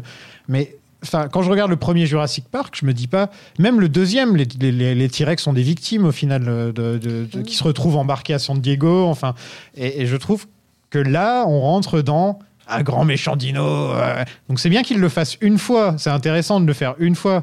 Tu vois, comme Godzilla est méchant au début et voilà. Mais mais de le refaire encore dans les, dans les worlds, au bout d'un moment, c'est Dans le contexte de l'époque, on était déjà au, au troisième film en 8 ans. Je pense qu'il y avait vraiment une nécessité de, renouveler euh, les dinosaures qu'on voyait à l'écran. C'est vrai que par exemple les ptéranodons, à un moment donné, il fallait vraiment qu'on les voit parce que ça faisait un moment qu'on les attendait, même dans le monde perdu. Moi, je les attendais. Et c'est vrai qu'il fallait un peu entre guillemets euh, péter un peu le moule et pas juste la nuque du T-Rex pour euh, pour qu'on voit aussi d'autres créatures parce que c'est vrai que euh, il fallait que la franchise avance, il fallait qu'on voit d'autres- créatures, il fallait renouveler un peu le danger. On n'était pas, on n'était pas encore sur le facteur nostalgie qui fait que maintenant on doit revoir les, le- les figurines. Et là, ils vont le faire avec le giga, gigatonosaure, là, ou je sais plus trop quoi. C'est ça le grand méchant du, du, du prochain Jurassic World, c'est le T-Rex en plus grand. Apparemment, ce que j'avais lu pour le 3, ils voulaient utiliser le giga, ouais, non, le vrai. bah, visiblement. Pour le, pour le 3, ils voulaient utiliser, je crois, le, le, le Carnotaur, mais euh, on le voit vite fait d'ailleurs lors d'une scène. cornes, là Ouais. Ouais, il est mignon, lui. Mais en fait, euh, moi j'ai une théorie, je pense qu'ils l'ont pas utilisé parce qu'il il y a le film de Disney qui, devait- qui venait de sortir Ah à l'époque, le, film- le film d'animation euh, dinosaure où les méchants étaient les, les Carnotaures, donc du coup il, Ouais. il fallait quand même revenir à Ce film à que personne n'a vu. Ouais. Donc les persos sont une nouvelle fois pas vraiment attachants. C'est un peu comme dans le 2, quoi, où c'est pas vraiment. euh, c'est plus là pour. euh, ils, sont, ils sont là pour dire qu'il y a des humains et pour avoir une raison de venir sur l'île. C'est plus ça, en fait, qui est le, le couple avec Alan Grant et euh, son bras droit. Et- Parce que Billy, l'acteur qui a joué Billy, il a dit j'ai jamais eu un film où je savais, je n'avais aucune idée de ce que le film, de ce que ce que mon personnage euh, représentait, euh, son arc, etc. Il a jamais vu ça, quoi. Le, le mec qui joue Billy, d'ailleurs, qui est excellent dans le, le film des Sopranos, euh, Many Saints of Newark, pour les gens qui ne l'ont pas vu. Alessandro Nivola. Ouais. Bon, il, il m'a prouvé dernièrement que c'est un excellent acteur. Très, très et c'est en voyant Jurassic Park que je fais putain, c'est lui, quoi. Excellent comédien. Ouais, très bon acteur. Bah, il a rien joué là quand même, il faut le dire. Le, le- le couple, le couple qui est en fait pas riche et qui font, qui se rapprochent petit à petit pendant tout le film et tout. Enfin, pour moi, ça fait très années 90. Tu sais, le, le couple d'anciens divorcés qui se remettent ensemble, ça revenait souvent dans les rom-coms et les trucs comme ça. Ça non hein? J'ai l'impression euh, que c'est un Ouais. truc qui, qui revenait souvent. Et puis il y a des moments, ils trouvent le cadavre du beau-père, ils en ont rien à foutre. Euh, Billy se fait bouffer, Ah si, ils en même, ont rien euh, à foutre. Elle fait une sacrée crise de nerfs. euh. Ouais, parce qu'elle a peur de. Elle, elle dit, elle dit, je m'en fous de lui, c'est pour mon fils que je crie. Elle le dit elle-même. Ouais, mais elle fait une crise de panique quand même. euh. Et c'est vrai, elle le dit à un moment. insupportable. Ah, ah oui, non mais non mais Ben, euh, je crois qu'il s'appelle m'en non mais. Ben, euh, je m'en fous de Ben, Ouais. je veux, je veux mon fils. Ouais, c'est ça. C'est décomposé très vite d'ailleurs, Ben. Hein Ouais, euh, huit semaines quand même. Huit deux mois. semaines, ouais, huit semaines. Il s'est fait becter aussi. hein. Ouais, Ah ouais, c'est c'est ça. becté, à Il s'est fait becter. À mon Mais avis, les, les petits compis, ils ont dû monter sur l'arbre ou un truc comme ça. ouais. Bah ouais, mais non, parce que puisque si les autres ils sont dans la volière, et tout, non, tu crois que c'est les les petits compis? compis. Ouais. Oui, les On est obligé de faire du théorie crafting pour savoir pourquoi Ils se Ben mettent s'est tous les uns sur les autres. Allez, chacun son tour. je prends. Et comment Ben a fait pour pas réussir à descendre? Et puis qui se fait manger très rapidement. En plus, c'est pas logique avec. euh, parce qu'à un moment, il il y a un côté un peu fond de footage, puisqu'il Ouais. trouve euh, la Oui. caméra. Alors là, déjà, j'ai pas compris avec une pile, il arrive à la faire marcher. Bon, je suis pas avec une pile de. Oui, oui, avec une pile normale, il fait Ouais, c'est bon, je m'en occupe, on le voit partir et il revient avec. Voilà. Et le truc est super rechargé. on Bon, pas mais il regarde après. la vidéo et euh, t'as l'impression qu'ils ont atterri tous les deux, puisque le petit, il, chope la caméra, il dit Ah, c'est génial, il tourne encore et tout. Et euh, enfin. Et qu'il soit euh, ben, suspendu, je trouve que c'est pas logique. Je me suis dit, mais non, ça va pas avec la caméra. Donc je me suis dit, est-ce que j'ai loupé quelque chose Euh, Peut-être que Ou le gamin a dit. Attends, je reviens, je vais t'aider. Il est jamais revenu. L'autre, il a attendu sur son Ah oui, c'est ça, il se fait attaquer euh, pendant que le gamin se barre avec la caméra, c'est ça, non? Ouais, peut-être. peut-être. Non, il dit J'éteins la caméra, il la laisse par Ah oui, on sait pas ce qui se passe. Ça se trouve, le gamin, il s'en est servi comme bouclier humain et il s'est barré parce qu'on Ça a vu trouve- bah, qu'il se débrouille bien. Ça se trouve, c'est le gamin qui l'a bouffé. Il l'a tué. Ben a- voilà, il fallait bien se nourrir. hein. Parce que comment il s'est nourri pendant 8 semaines dans la jungle On sait pas. hein. Bah, il a dit qu'il avait Ah trouvé oui, il a mangé des, boîtes des de boîtes de conserve. conserve et Ouais. tout ça. Là. Il y a- il y a des sneakers encore. Où euh, était l'ouvre-boîte? Mais euh, il y a un truc avec les beaux-pères aussi hein, dans, ce- dans ces films-là, hein, comme dans 2012 de Roland Emmerich, où, où, où finalement le, beau-père on le laisse mourir à la fin, genre c'est pas grave. Du moment que la famille euh, de base se réunit, euh, c'est pas grave. Ouais, c'est vrai, c'est Ah, pas faux. Et il y a des moments vrai. cruels dans les Bah, dans Jurassic Moonfall, World. C'est comme, euh, c'est comme euh, la l'assistante dans Jurassic World qui se fait bouffer comme une merde alors qu'elle a rien fait d'autre que d'être juste parce qu'elle était au téléphone. Ouais, c'est vrai. mais vraiment, quoi. Elle s'est tuée, mais. C'est vrai. c'est C'est vrai. Et dans le film d'avant, il y avait le pauvre euh, machin, là, je sais plus. Eddie, Eddie.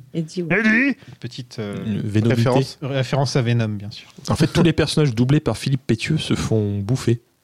Et Eddie était doublé par Philippe Pétieux dans Le Monde Perdu. Et là, Michael Jeter, qui est doublé par Philippe Pétieux, se fait, euh, se fait euh, massacrer le dos par un raptor et se fait encore une fois péter la nuque par le raptor. Il y a un, il y a un truc avec le pétage de nuque. euh, Et dans- et il y a encore une histoire de sac à dos porte-bonheur, qui était aussi un truc dans le film d'avant et qui la revient encore à nouveau. Ouais. Mais D'ailleurs, c'est pas la même marque.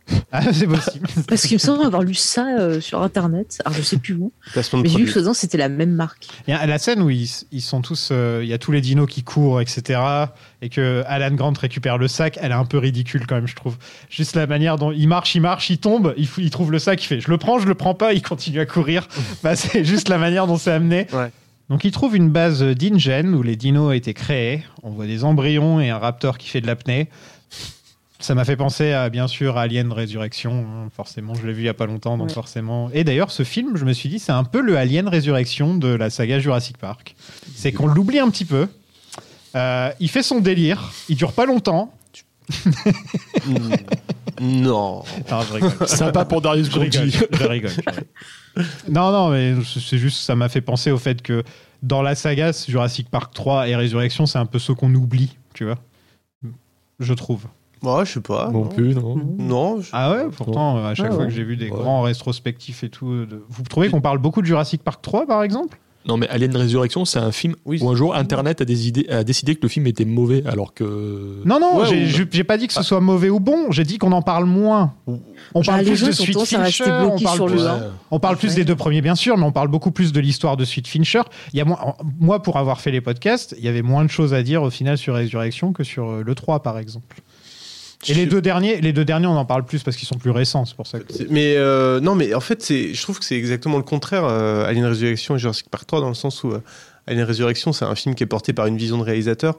Après, on aime, on n'aime pas, mais il est- Mm. est vraiment porté par une vision. Pour le coup, c'est exactement le contraire. Et- et 3, quoi. en fait, il y, a y un peu le même délire où, où le. Il n'y avait pas trop de script euh, Définitif. définitif Oui, c'est avec vrai. Whedon et tout. euh, Oui, oui, c'est vrai, ça. Mais, mais Là, il y a un réalisateur et un script qui sont vraiment bien séparés l'un de l'autre. Et je Mm. pense que le Jurassic Park 3 avait un peu. ce- Bon, il n'y avait même pas de script en l'occurrence. mais euh, je trouve qu'il y, a- enfin, il y a- il y a des parallèles à Mais- faire. un mais petit peu, voilà. Tu vois, justement, euh, à mon avis, Jurassic Park 3 aurait été un film infiniment plus intéressant s'il y avait eu la même démarche de, d'Alien Résurrection, de, à un moment donné, de, de tout, de renverser la table et, On de, fait son truc, quoi. et de faire euh, un truc et qui est qui est qui, a- qui aurait pu avoir une identité propre. Ouais. Alors que là, justement, c'est euh, c'est c'est vraiment le plus gros dé- plus gros problème du film, c'est que Il n'est pas il mémorable. n'est pas mémorable du tout en fait quoi. Non, c'est vrai. Bon, et pourquoi moi? Il a dit qu'il nous fallait quelqu'un qui était déjà allé sur cette île. Oui, mais je ne vous ai pas dit de kidnapper quelqu'un. Je n'ai jamais mis les pieds sur cette île. Bien sûr que si. Vous avez écrit ce bouquin. C'était Isla Nublar. Ici, c'est Isla Sorna. Site B. Vous voulez dire qu'il y a deux îles avec des dinosaures Bon, vous restez vous en en dehors de tout ça. Euh, pour parler des, des- des Raptors qui ont un nouveau look, donc euh, qui ont d'ailleurs tous les dinos ont plus de couleurs. Ça j'aime bien. Euh, j'aime bien qu'ils aient une crête, donc. En tout cas, c'est les mâles qui ont des crêtes. Et je trouve que c'est bien parce que, en fait, je me dis que plus les générations avancent, ils vivent sur cette île, et plus ça avance, puis ils commencent à ressembler aux vrais dinos, et peut-être de se débarrasser un peu de leur ADN de grenouille. Et petit à petit, ça.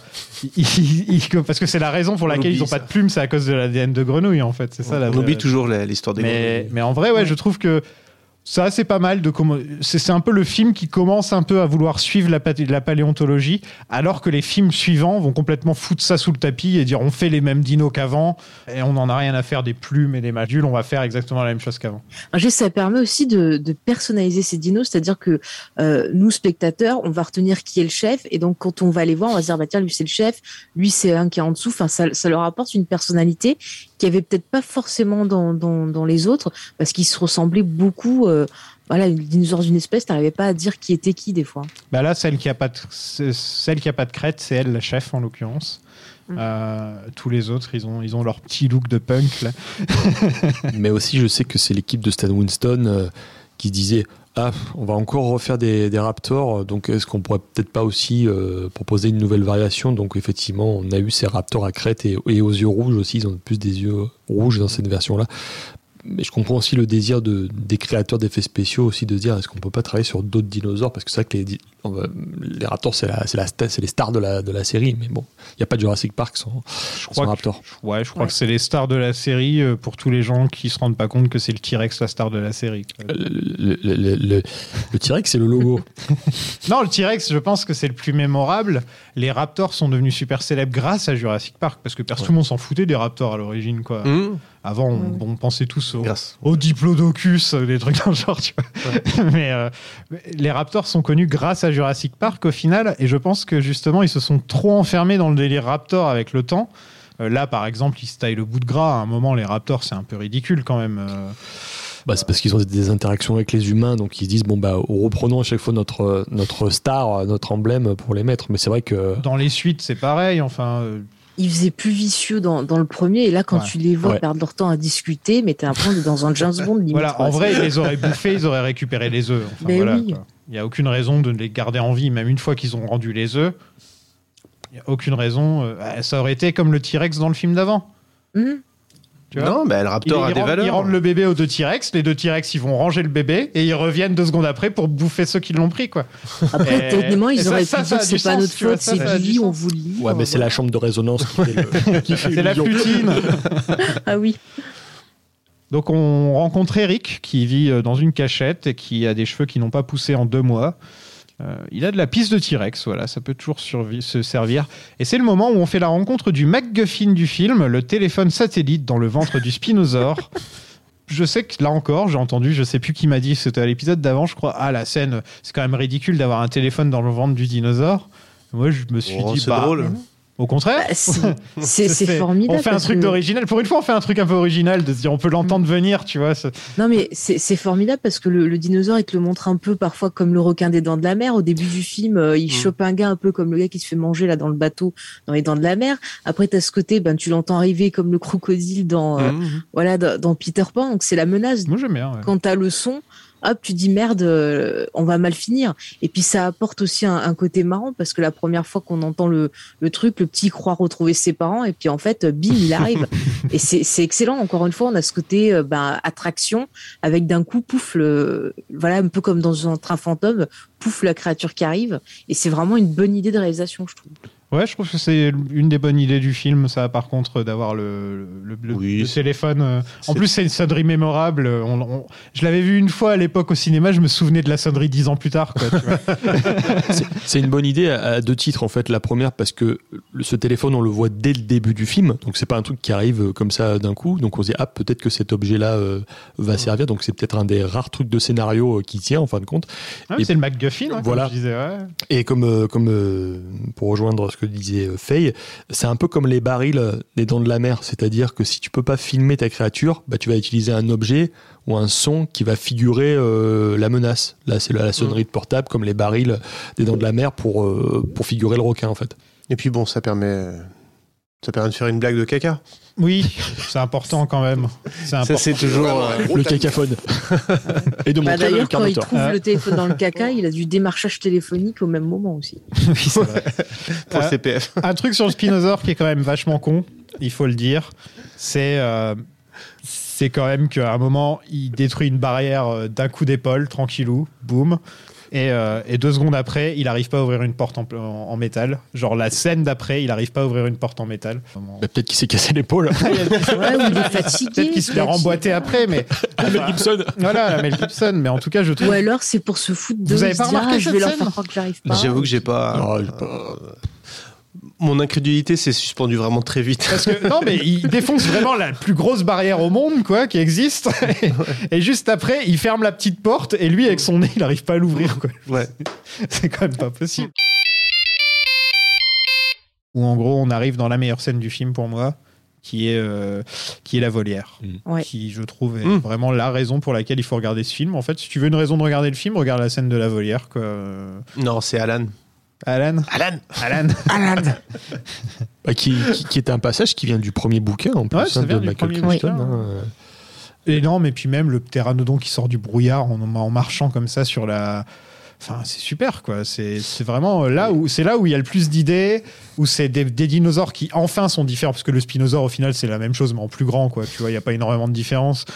Là, il y a vraiment un truc différent, qui est un truc qu'on n'avait jamais vraiment fait avant. Mm. Euh, Il y, a de- il y a- il y a plus d'idées, et oui, en plus on prend on prend une des très bonnes choses du premier bouquin et on la met euh, ou du deuxième, je sais plus. Du premier bouquin. C'est dans le premier. ouais, hein, dans premier le- bouquin. Mais là, il y a surtout qu'il y a aussi un très beau travail d'alternance entre des hommes costumés et euh, des créatures en, en CGI, puisqu'il y a John Rosengrant qui faisait partie de, de l'équipe de Stan Winston qui incarnait le pteranodon. J'adore quand il dans- marche dans- comme dans- ça. dans- Oui. Euh, Je surtout- trouve que c'est les dinosaures qui sont les, les plus dinosaures, tu vois, ils, ils perdent pas leur temps à discuter, ils attaquent, Et ils y vont à fond, ils lâchent pas leur proie, quoi. C'est des ptérosaures, voilà. Mais c'est ça qu'on voulait, on voulait de l'attaque. Il disait qu'il voulait leur donner un, un côté très, euh, très étrange, euh, très effrayant, euh, Ouais. presque un côté un peu Dracula, Ils carrément. sont très bien. Mhm. Mm. Franchement, je trouve que c'est En plus, le passage, l'entrée dans la volière est bien gérée, quoi. Et ouais, tout est bien géré. À la brouillard. photo et, est et puis non, la puis les trucs sont cassés, il faut sauter. Enfin, faut. Il n'y a, qu'un seul endroit où tu peux y aller, mais il faut qu'on faut rentrer un par un. Là, il y a un petit côté Indiana Jones, tu vois, un petit côté vraiment aventure où, euh, qui- qui manquait justement dans le reste du film. Ou dans le reste du film, c'est un peu le réchauffé de ce qu'on avait vu avant. Mm. Euh, la- L'attaque de l'avion, bah, c'est un peu les mêmes choses qu'on avait vu avec le T-Rex dans les films d'avant, avec, le, avec la caravane et avec, euh, et avec la voiture. tu Oui, vois. oui. Enfin, c'est un peu la même chose au final. Et là, on a enfin. le- la seule grosse, grosse différence, c'est le combat entre le, le T-Rex et le Spinosaure. Où là, c'est la première fois qu'on a le droit à voir deux, grands, deux aussi grands euh, carnivores se battre. Et c'est peut-être les deux seuls trucs qui changent vraiment, à part les raptors qui parlent, mais ça, je pense qu'on a. Alan Mais, mais c'est même pas que c'est même pas que quand ils parlent là, c'est que quand ils se parlent entre eux aussi, tout simplement. Mais- J'aurais voulu avoir des sous-titres. C'est exactement ce que j'allais dire, ouais. Et ils nous ont rendu nos œufs, ouais. Ouais, on se casse. Et c'est vrai que Joe Johnston euh, limite à tourner le film pour cette scène-là spécifiquement, hein, la scène, la scène des, des pteranodons, qui est vraiment une réussite en termes de préparation, Ah ouais. Ouais, d'atmosphère et de, de, de- d'iconisation de créatures aussi. hein. Elle a- elle- c'est limite si cette scène n'a aucun droit d'être dans un nocif, dans un film comme ça, tu vois. elle aurait mérité un meilleur film cette scène. Que ce soit une des grandes scènes du film, pas juste la seule grande scène du film, quoi. Et il y a Billy qui meurt, voilà. Sauf qu'il est pas mort en fait, bien sûr. Parce que ça, ça n'apporte rien au Oui. film. Mais C'est- il- alors, J'ai trouvé ça complètement débile. Ah oui, Déjà que je trouve que le perso est super mal écrit, parce qu'au début, c'est il genre. rien, Ah, je suis à fond sur Alan, et puis après, ah, je pique des œufs, mais je sais même pas pourquoi. Et puis Qu'est-ce qu'il veut en faire fin, des œufs? Il veut les repoppe, éclore euh, Il veut faire quoi? Il veut avoir des, une petite Il armée? Ouais, il veut les vendre, pas, c'est ça il- J'en sais rien. Ah oui, il le dit pour avoir plus d'argent. Puis à la fin, il revient comme ça, genre, hey, salut Il le fait pour Alan. Et Alan, on fait a, là on a rien à foutre qu'il soit vivant. Mais s'en fout. qu'il soit mort ou vivant. À partir le du moment où mec- il a chopé les œufs, il est mort pour le lui. quoi. mec se fait bouffer de toutes parts et la seule chose qu'il pense c'est oh, mon dieu Alan a perdu son chapeau non mais Mais limite, dans, problème le- dans le plan où Billy se fait becter, où on le voit, il se fait emporter dans la rivière. le- L'intérêt du plan, c'est même pas Billy, c'est- le pteranodon qui surgit dans le plan et qui regarde les autres. en Oui, disant, trop bien. Je vais vous. Ce plan, il est super. il je vais est vous en- excellent ce C'est trop Le- bien. il- limite, il nous regarde nous. Qu'est-ce que tu veux, toi genre, il nous regarde. te tu bouffer, veux- là. Qu'est-ce que tu vas faire, toi J'ai- J'aime bien aussi les petits bébés en. Ils sont, ils sont bien faits, ils sont mignons. Ouais. Euh, Ouais, pareil, Ouais. euh, c'est des, des animatronics euh, quand ils sont sur le, sur le nid, là, sur le petit perchoir, et ensuite, c'est des créatures en CGI quand ils font sur le petit gamin. Non, c'est bien foutu. hein. Ouais, cette scène, elle est vraiment chouette. hein. mais dès que tu mélanges tu vois ces deux technologies ça passe très très bien et quand tu fais Mm. que que voilà que des- du numérique ça vieillit très mal Et que de l'animatronics, je pense que de nos jours, on peut faire mieux. Tu vois, donc c'est un mélange Mhm. des deux, euh, comme ils font très bien sur une autre saga, je trouve, de nos jours, où ils arrivent à mélanger un petit peu les deux. Mhm. Mais, euh, Aussi, c'est ah, la, mais en plus, c'est son anniversaire à cette saga. C'est la seule scène qui est un petit peu sombre aussi d'un point de vue lumière. Et bizarrement, je trouve que ça apporte aussi. euh, euh, moi, je trouve qu'il y a trop de lumière dans le film, en fait, de manière Bah, c'est pour ça que je disais que ça avait un petit look euh, téléfilm. Ouais, complètement, ouais. Parce que tu sens que tout est saturé, quoi. Ouais, C'est- Il y a de la brume, il y a de l'ombre, il y a, il y a des Ah. trucs intéressants. Après, peut-être euh, ce serait intéressant de voir le film en 35 mm, peut-être que ce serait Ah, plus oui. intéressant. Bah, de- tous les films. Probablement. Ouais. si on avait le choix. Bah ouais, ouais. Parce que c'est vrai qu'avec les restaurations HD, les films ont tendance à être de plus en plus lumineux. C'est vrai que sur, celui-là, ça lui c'est rend juste. pas justice, même les Mm. dinosaures, les dinosaures en CGI, on voit aujourd'hui les, les Oui. défauts qui sont dans ce film-là et qui ne sont pas présents dans le premier Jurassic Park. Mm. J'ai une théorie selon laquelle il y a deux sortes de petits garçons. Il y a ceux qui veulent devenir astronomes et ceux qui veulent devenir astronautes. L'astronome, le paléontologiste, est fait pour, pour étudier toutes les merveilles de la nature bien planquées dans un lieu complètement sûr. Alors vous n'êtes pas fait pour aller dans l'espace? Exactement. C'est la différence qu'il y a entre imaginer et voir, être capable de toucher les choses.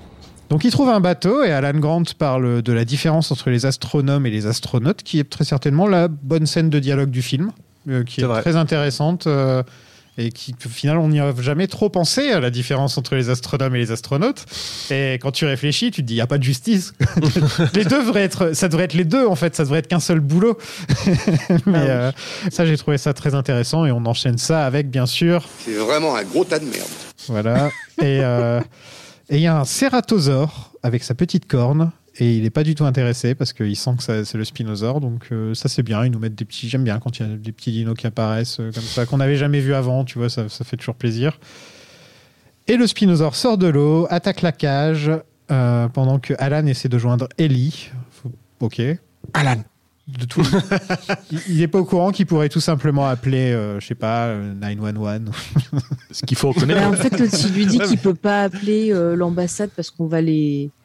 Enfin, refuser de les aider, donc il appelle Ellie parce que ça se trouve, il connaît qu'un seul numéro de téléphone. Parce que Bah, son ça, mec en fait. travaille pour, la, pour le, le- le gouvernement, euh, je sais plus trop quoi exactement, State, euh, State Department. ou un truc comme totalement ça. oublié son mec. Et je, bah, je crois que c'est pour ça, en fait. Ils le disent au début du film. Euh, en fait, elle, il travaille pour le gouvernement et tout, donc c'est sûrement lui qui a envoyé le- le- les militaires à la fin. Mais c'est jamais précisé, donc c'est vraiment là moi qui fait, euh, qui allait chercher. Ça se tient, ça se tient.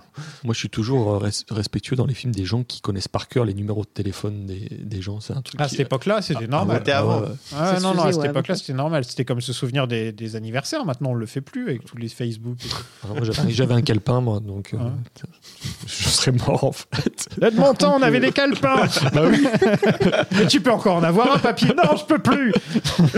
Non, non, mais ils sont très forts, hein, les gens qui retiennent les numéros de téléphone. Écoute, moi j'en connais deux, tu vois, ça m'aurait peut-être sauvé la vie. non Ouais, ouais. Je connais le mien. ouais. Ils font cramer Ah, le c'est- voilà, t'aurais pu te sauver tout seul. Je T'aurais pu tout te sauver en m'appelant, moi. Par contre, le gamin d'Ellie, non mais. Oh là là, mais c'est pas possible quoi. Sont gamin comme ça, je peux pas. Le gamin d'Eli. Ah oui, ok. Ah. Je croyais que tu parlais de. Non, non, le gamin qui répond au téléphone, j'en pouvais plus. Ah oui, Charlie. Mais regarde Barney le dinosaure. Donc c'était une petite blague. euh, la petite blague à Barney le dinosaure, le dinosaure. Voilà. Mise en abîme. Ma mise en abîme. Mais je crois que l'acteur qui jouait Billy a joué euh, dans un épisode de Barney le dinosaure, un truc comme ça. Ah ok. Il semble avoir lu ça. Donc ils font cramer le spinosaure, qui, euh, dans une autre version du script, il devait mourir parce que Alan utilisait sa flutine pour demander au raptor de l'attaquer. Bah, c'est le, le flûtiste et, les rats, T'imagines Je- J'ose même pas imaginer cette scène. Quoi. Comme Où il le, sort le- le conte. Ouais, comme conte. le conte, ouais, le joueur Le- de. le joueur de flûte avec- Ah oui, Pied Piper, là, Voilà. avec les, avec les rats. Ouais, ouais, Ça aurait pu marcher, peut-être. Bah, ils ont peut-être gardé l'idée pour euh, dire à Chris Pratt, bah, va, tu vas faire des bruits comme ça, tu vas euh, dresser les dinosaures et Mais puis après tu leur feras faire des Ouais, c'est un peu comme Chris Pratt, ou après ça aurait été un peu similaire à la fin du, du premier, à la fin de World, où à chaque fois c'est les Raptors qui viennent se battre. euh, Mm. Enfin, ouais, non, ça aurait été Mm. un peu. C'est pas plus mal que ça a été comme ça, puisque bon, un, un Spinosaure qui crame, pourquoi pas, il reviendra dans le prochain, et puis voilà. Avant de partir, ils rendent leurs œufs aux Raptors. Voilà. La deuxième petite famille est réunie. Et les Raptors sont une dernière fois ridiculisés dans le film. Voilà, ça c'est fait. J'ai- fait une petite liste sur Twitter d'ailleurs, euh, Atlas Sagapod si vous voulez voir. C'est très rigolo, de, de- très rigolo de les voir prendre leurs œufs et, et les regarder, et regarder les humains en mode. Hein Quand quand j'y reprenne plus Je suis voir, toi, salaud. C'est pas Puis bien j'ai ce pas que vous compris faites. leur délire qui vont vraiment vers, euh, bah, vers le, le perso de Théa Léonie là, euh, Ah, qui parce se que c'est retrouve en une avant et femelle. qui fait ne les regardez pas, ne les regardez pas. Bah, c'est parce que c'est la fille. Bah oui, c'est la maman, donc forcément la maman va s'attaquer à la maman. Elle croit que c'est elle qui veut lui prendre ses œufs. Alors que c'est Billy, il fallait garder en bouclier humain, vous leur donniez. L'armée débarque, Billy est en vie, et les ptéranodons s'envolent, et ainsi se termine la trilogie Jurassic Park. Mais Par elle où il passe super rushée la fin, franchement. Ah oui, oui, mais tout Ça est rushé. hein. oui. halluciné. Par où il passe, quoi? Les ptéranodons. Du coup, il y a un trou dans la volière. au Ouais, il y a la Non, il te montre que la porte n'est pas bien ouverte. Ah fermée oui, oui, quand, vrai, euh, quand et son fils sont sortis. Ils sur ont ton pas bien claqué la porte et t'as un gros Oui. plan dessus au moment. J'étais peut-être Et en train de couper des carottes. T'étais en train de couper les carottes sur ton téléphone. J'ai jamais compris pourquoi il y avait ce mec tout seul en costume sur la plage. En train d'appeler- en train d'appeler les autres. En plus, j'aime bien. Vous êtes à la grande Non, non, euh, je suis Robert. Je suis le pape euh, et j'attends en ma sœur. Tu sais, c'est Lost, Ouais. le- le Lost avant l'heure, tu sais. Il y a un mec sur la, sur la plage en costard, alors qu'il y, a- a toute l'armée euh, avec lui, quoi, tu vois, armée jusqu'aux dents. Non, non, on va envoyer d'abord le mec. Christian Shepard, merde. Envoyons le mec d'abord en costume les appeler. Surtout qu'il demande qui c'est, quoi. Mais il y a combien de personnes perdues sur cette île, Voici ma carte d'identité. Donc tout est bien qui finit bien, on reverra plus jamais de dinosaures. Et voilà. Comment Enfin, est-ce que vous avez aimé ce petit film de série B? Qui s'appelle Jurassic Park 3 Écoute, franchement, moi, j'ai passé un bon moment devant. Ça m'a détendu. Euh, j'ai pris plaisir à le revoir. Et euh, je trouve que. Alors, je sais pas si c'est parce que je vieillis, j'en sais rien. Mais je prends de plus en plus de plaisir à, le revoir. La petite trilogie Jurassic Park, je trouve qu'elle est, euh, elle est très sympathique. Après, c'est sûr que c'est pas le niveau du 1. Mais bon, euh, je trouve que d'où on est parti, ça aurait pu être plus catastrophique. Et au final, on a un petit film qui est sympa. C'est un film qui me. C'est vraiment qui me, qui me laisse un peu de marbre, quoi. Enfin, tu vois, il est, il est, il est pas assez mauvais pour euh, vraiment être très énervant. Il est pas assez bon pour être mémorable. Euh, je sais pas. Je crois que j'ai plus de. En fait, vraiment, je je- au moment de le revoir, mais je n'avais aucun souvenir, pratiquement aucun souvenir, à part évidemment Alan dans l'avion. Mais sinon, à part ça, c'est vrai que je me rappelais pas de grand chose. Et de oui, si, quand même, de la volière. Mais, mais entre les deux, je... c'était un peu le grand néant, quoi. Et c'est vrai que quand je l'ai revu, bon, du coup, comme que je l'ai revu, je l'ai redécouvert, c'était pratique. Et euh, ouais, je trouve ça. En fait, je trouve ça triste. Ce fi- Je trouve triste ce film dans le, dans le- dans le côté justement. euh, comment réussir à faire un truc aussi, euh, aussi peu mémorable, quoi. C'est un peu, c'est un peu dommage. Je préfère, à la limite, je préfère les accidents de la route, tu vois, dans les films, les films euh, qui tentent des trucs mais qui se plantent à moitié, euh, que les films qu'on oublie complètement.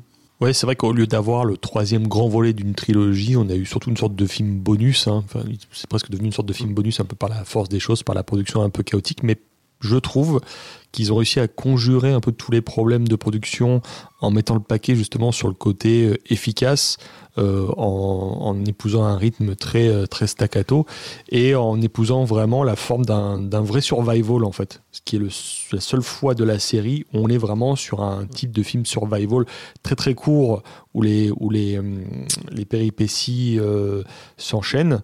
Du coup, moi je l'apprécie beaucoup pour ça. Et en fin de compte, ce qu'on lui reproche aujourd'hui, c'est ju- juste d'être un film de dinosaures en fait qu'il est censé être à la base. Et il n'y a pas effectivement le sous-texte, toutes les, les réflexions sur euh, la génétique, euh, sur l'éthique, et puis toute la réflexion sur le cinéma euh, dont les invités de, de Sofiane ont parlé dans les deux premiers épisodes. C'est vrai qu'il manque ce degré de texture-là, et pourtant on sait que Johnston est capable Ouais. de, de, de manipuler les, les, les- enjeux métal et les, les, les mises en abîme de certains personnages. Encore une fois, le, le Captain America qu'il est- il en est tout à fait capable. Mais pour ses qualités et ses défauts, je trouve qu'il reste un épisode euh, très très sympathique. Après, maintenant, euh, peut-être qu'il faut que le temps passe encore un peu pour voir comment euh, il s'intègre, il s'encastre dans cette, euh, dans cette franchise. Moi, je la- je l'aime beaucoup. Film de l'après-midi. Est-ce que Moi. Est-ce qu'on pourrait pas le voir aussi comme un, un réalisateur qui quelque part remercie Spielberg pour ce qu'il a apporté, pour ce qui a été fait. Enfin, je Bah, ressens vraiment que c'est du un gars qui a l'air hein. d'être passionné. Il essaie pas de faire. Vois, justement, je trouve ça. que ça ressemble pas à du Spielberg ce qu'il fait, quoi. Non, non, mais je te dis pas que ça ressemble à Spielberg, mais j'ai l'impression que quelque part, il, c'est, ce film, c'est un peu comme un remerciement pour ce qu'on a eu avant, un peu, tu vois, comme un, un gars passionné qui fait quelques petits clins d'œil et qui remercie pour le bon moment peut-être que, que lui a ressenti ou que nous on a ressenti. Enfin, je trouve que c'est comme conclusion, je trouve ça pas si mal en fait, de se dire, euh, voilà, on fait un petit film bonus pour dire, bah, merci pour ce, ce moment qu'on a passé tous ensemble. Euh, donc moi, je pense que, en fait, j'aurais aimé que ce soit un film d'une heure trente euh, de type grand 8. Tu sais, où, ok, tu t'oublies un peu, euh, quand une fois que t'es sorti, t'as un peu oublié le film, mais au moins quand tu le regardes, tu vois, tu t'en prends un peu pas la tronche. Ou tu vois, tu sais qu'au moins, euh, tu tu t'éclates quand tu le regardes. Et là, en le regardant, je me suis pas éclaté, en fait. J'ai plus regardé euh, que la, peinture est en train de s'écailler, que, euh, que quand j'avais j'ai vu le film avant de faire des recherches et je me suis dit c'est pas possible que ce film il avait un script fini avant. Enfin on le ressent tout ça qu'il n'y a pas de script. Et moi je suis quand même du genre à aimer un bon script avant tout. Et quand j'ai pas ça je suis un peu bon à ce moment-là vends-moi au moins du rêve quoi tu vois que ce soit que, si le si le style si, si, si, si la substance n'est pas là au moins donne-moi du style. Et je trouve pas qu'il y a du style justement comme tu disais c'est trop euh, de jours trop trop trop de couleurs euh, trop euh, on se plaint du fait que les films n'ont pas de couleurs de nos jours mais là il y en a là il y en a trop en l'occurrence très très peu de moments marquants à part la, volière hein. je trouve que là en l'occurrence je, limite ils auraient pu faire un film autour de gens enfermés dans une volière ça aurait été un super bon film hein. je trouve que personnellement, ça va rentrer dans la catégorie du pire de la saga. Parce que les autres, au moins, ils me font ressentir des choses, que ce soit de la colère ou du bonheur. Mais au moins, il y a un truc. Le 2, je dis, ah, c'est dommage. Tu vois Celui-là, c'est plus. Ok. Enfin, pourquoi t'existes un peu Enfin. On sent qu'ils avaient une date, il fallait qu'à ce moment-là, ils sortent un nouveau Jurassic Park pour continuer à pouvoir essayer de surfer un peu sur la vague des dinosaures et de faire de l'argent et tout avec des produits dérivés et des trucs comme ça. On sent que c'est un film qui a été fait parce que il fallait que la marque ramène un peu d'argent. Ça faisait longtemps qu'elle n'avait pas ramené d'argent, ça faisait depuis 97. On s'est dit allez, il faut qu'on en fasse un là. Et, et si celui-là il marchait, ils en auraient fait un quatrième. Euh, quatre- Trois, quatre ans plus tard, ils en auraient fait encore un cinq. Enfin, tu vois, il y aurait eu des Jurassic Park ad vitam aeter- aeternam, ce qu'on qu'on va sûrement avoir maintenant. Et au final, euh, au final, ouais, c'est c'est dommage, ouais, ouais. Faut, faut, vraiment que je revoie euh, World et Fallen Kingdom, mais tu vois, World a un concept sur lequel je peux pas cracher. Le parc est ouvert, ça marchera toujours dans ma tête. Tu vois, cette idée de juste le concept, le parc est ouvert. juste cette phrase. Bah, Les Dents de la Mer 3. Ouais, Fa- Fallen, Ouais. King- Fallen Kingdom, je le regarde, je fais, il y a rien qui, il y a rien qui tient debout. Mais au moins, je fais, ah, ce plan du brachiosaure dans la fumée, ah, euh, voilà, tu vois, il y a des trucs comme ça. Le château de Dracula aussi. Alors que là, Jurassic Park 3, c'est euh, un film que s'il passait le dimanche à la télé, je sais même pas si je resterais plus de 10 minutes dessus. Tu vois? Genre, je ferais Ah, ah c'est pas la scène de la volière Ouais, bon, allez, ça, ça m'intéresse. C'est- Didier Alouche à l'époque qui disait lors de la sortie du film que c'était le premier film pensé euh, en tant que chapitre de DVD. Je trouve que c'est Et, pas fait. et ce qui est bien, c'est qu'il y, a- y a 5 chapitres. Comme ça, Et, Et- par exemple, quand vous revoyez, euh, enfin moi je sais que Jurassic Park, je me les fais tous les ans, et en général je me refais les, les trois films. Mais vous, quand vous faites un, un Jurassic Park, vous revoyez que le premier? Oui. Ou Vous faites la trilogie que le premier? Que le premier, ouais, carrément, que le premier. Même Le Monde Perdu, ça faisait des années et des années que je l'avais pas vu. Et pourtant, je pense que tout le monde peut, ça peut comprendre que, en m'écoutant que je suis plutôt fan de la franchise, je suis plutôt fan de, des dinosaures et tout. Mais en dehors du premier, il y en a vraiment aucun qui m'a pr- qui m'a regardé droit dans les yeux et qui m'a dit Sofiane, ça c'est pour toi. ça. Moi, je revois La Guerre des Mondes. ouais, je pense que ça n'a rien à voir, mais je pense pourquoi pas. pourquoi pas revoir le monde. Voilà. Voilà, pourquoi pas revoir la guerre des mondes Moi, je regarde, je- voilà. Ouais, je pense qu'on est tous d'accord, même, même vous deux qui êtes plutôt. euh, euh, qui êtes Fab, Fab et Faye, vous êtes plutôt. euh, les Fast and Furious, on va vous appeler. Bah, Si tu veux, c'est la famille. Je valide. vous, vous êtes plutôt chaud pour le film, vous êtes plutôt euh, motivé, mais en même temps, je pense que si on vous demandait euh, de lequel vous allez défendre le plus dans les trois, ça va être peut-être pas être celui-là, par exemple, tu vois. Ah, c'est le 1, c'est sûr. Mais, non, euh, mais je veux dire, ouais. a- le 1 n'a pas vraiment besoin d'être défendu. Oui, c'est ça. Pas Oui, pourquoi je voilà. le mets dans le tas. Mais tu- tu- enfin, je, trouve qu'il y, a- il y a quand même plus de choses à sauver dans le monde perdu, personnellement, quoi. Moi, je défends beaucoup le 3 pour son côté film d'artisan. Et ça, Mhm. ça me plaît. euh, C'est des- le Stan Winston show, quoi. Exact, Ouais. exactement. Voilà. Mais c'est sûr que le monde perdu, c'est une tuerie de mise en scène. hein. C'est Mm. incroyable, le monde perdu en termes de mise en scène pure.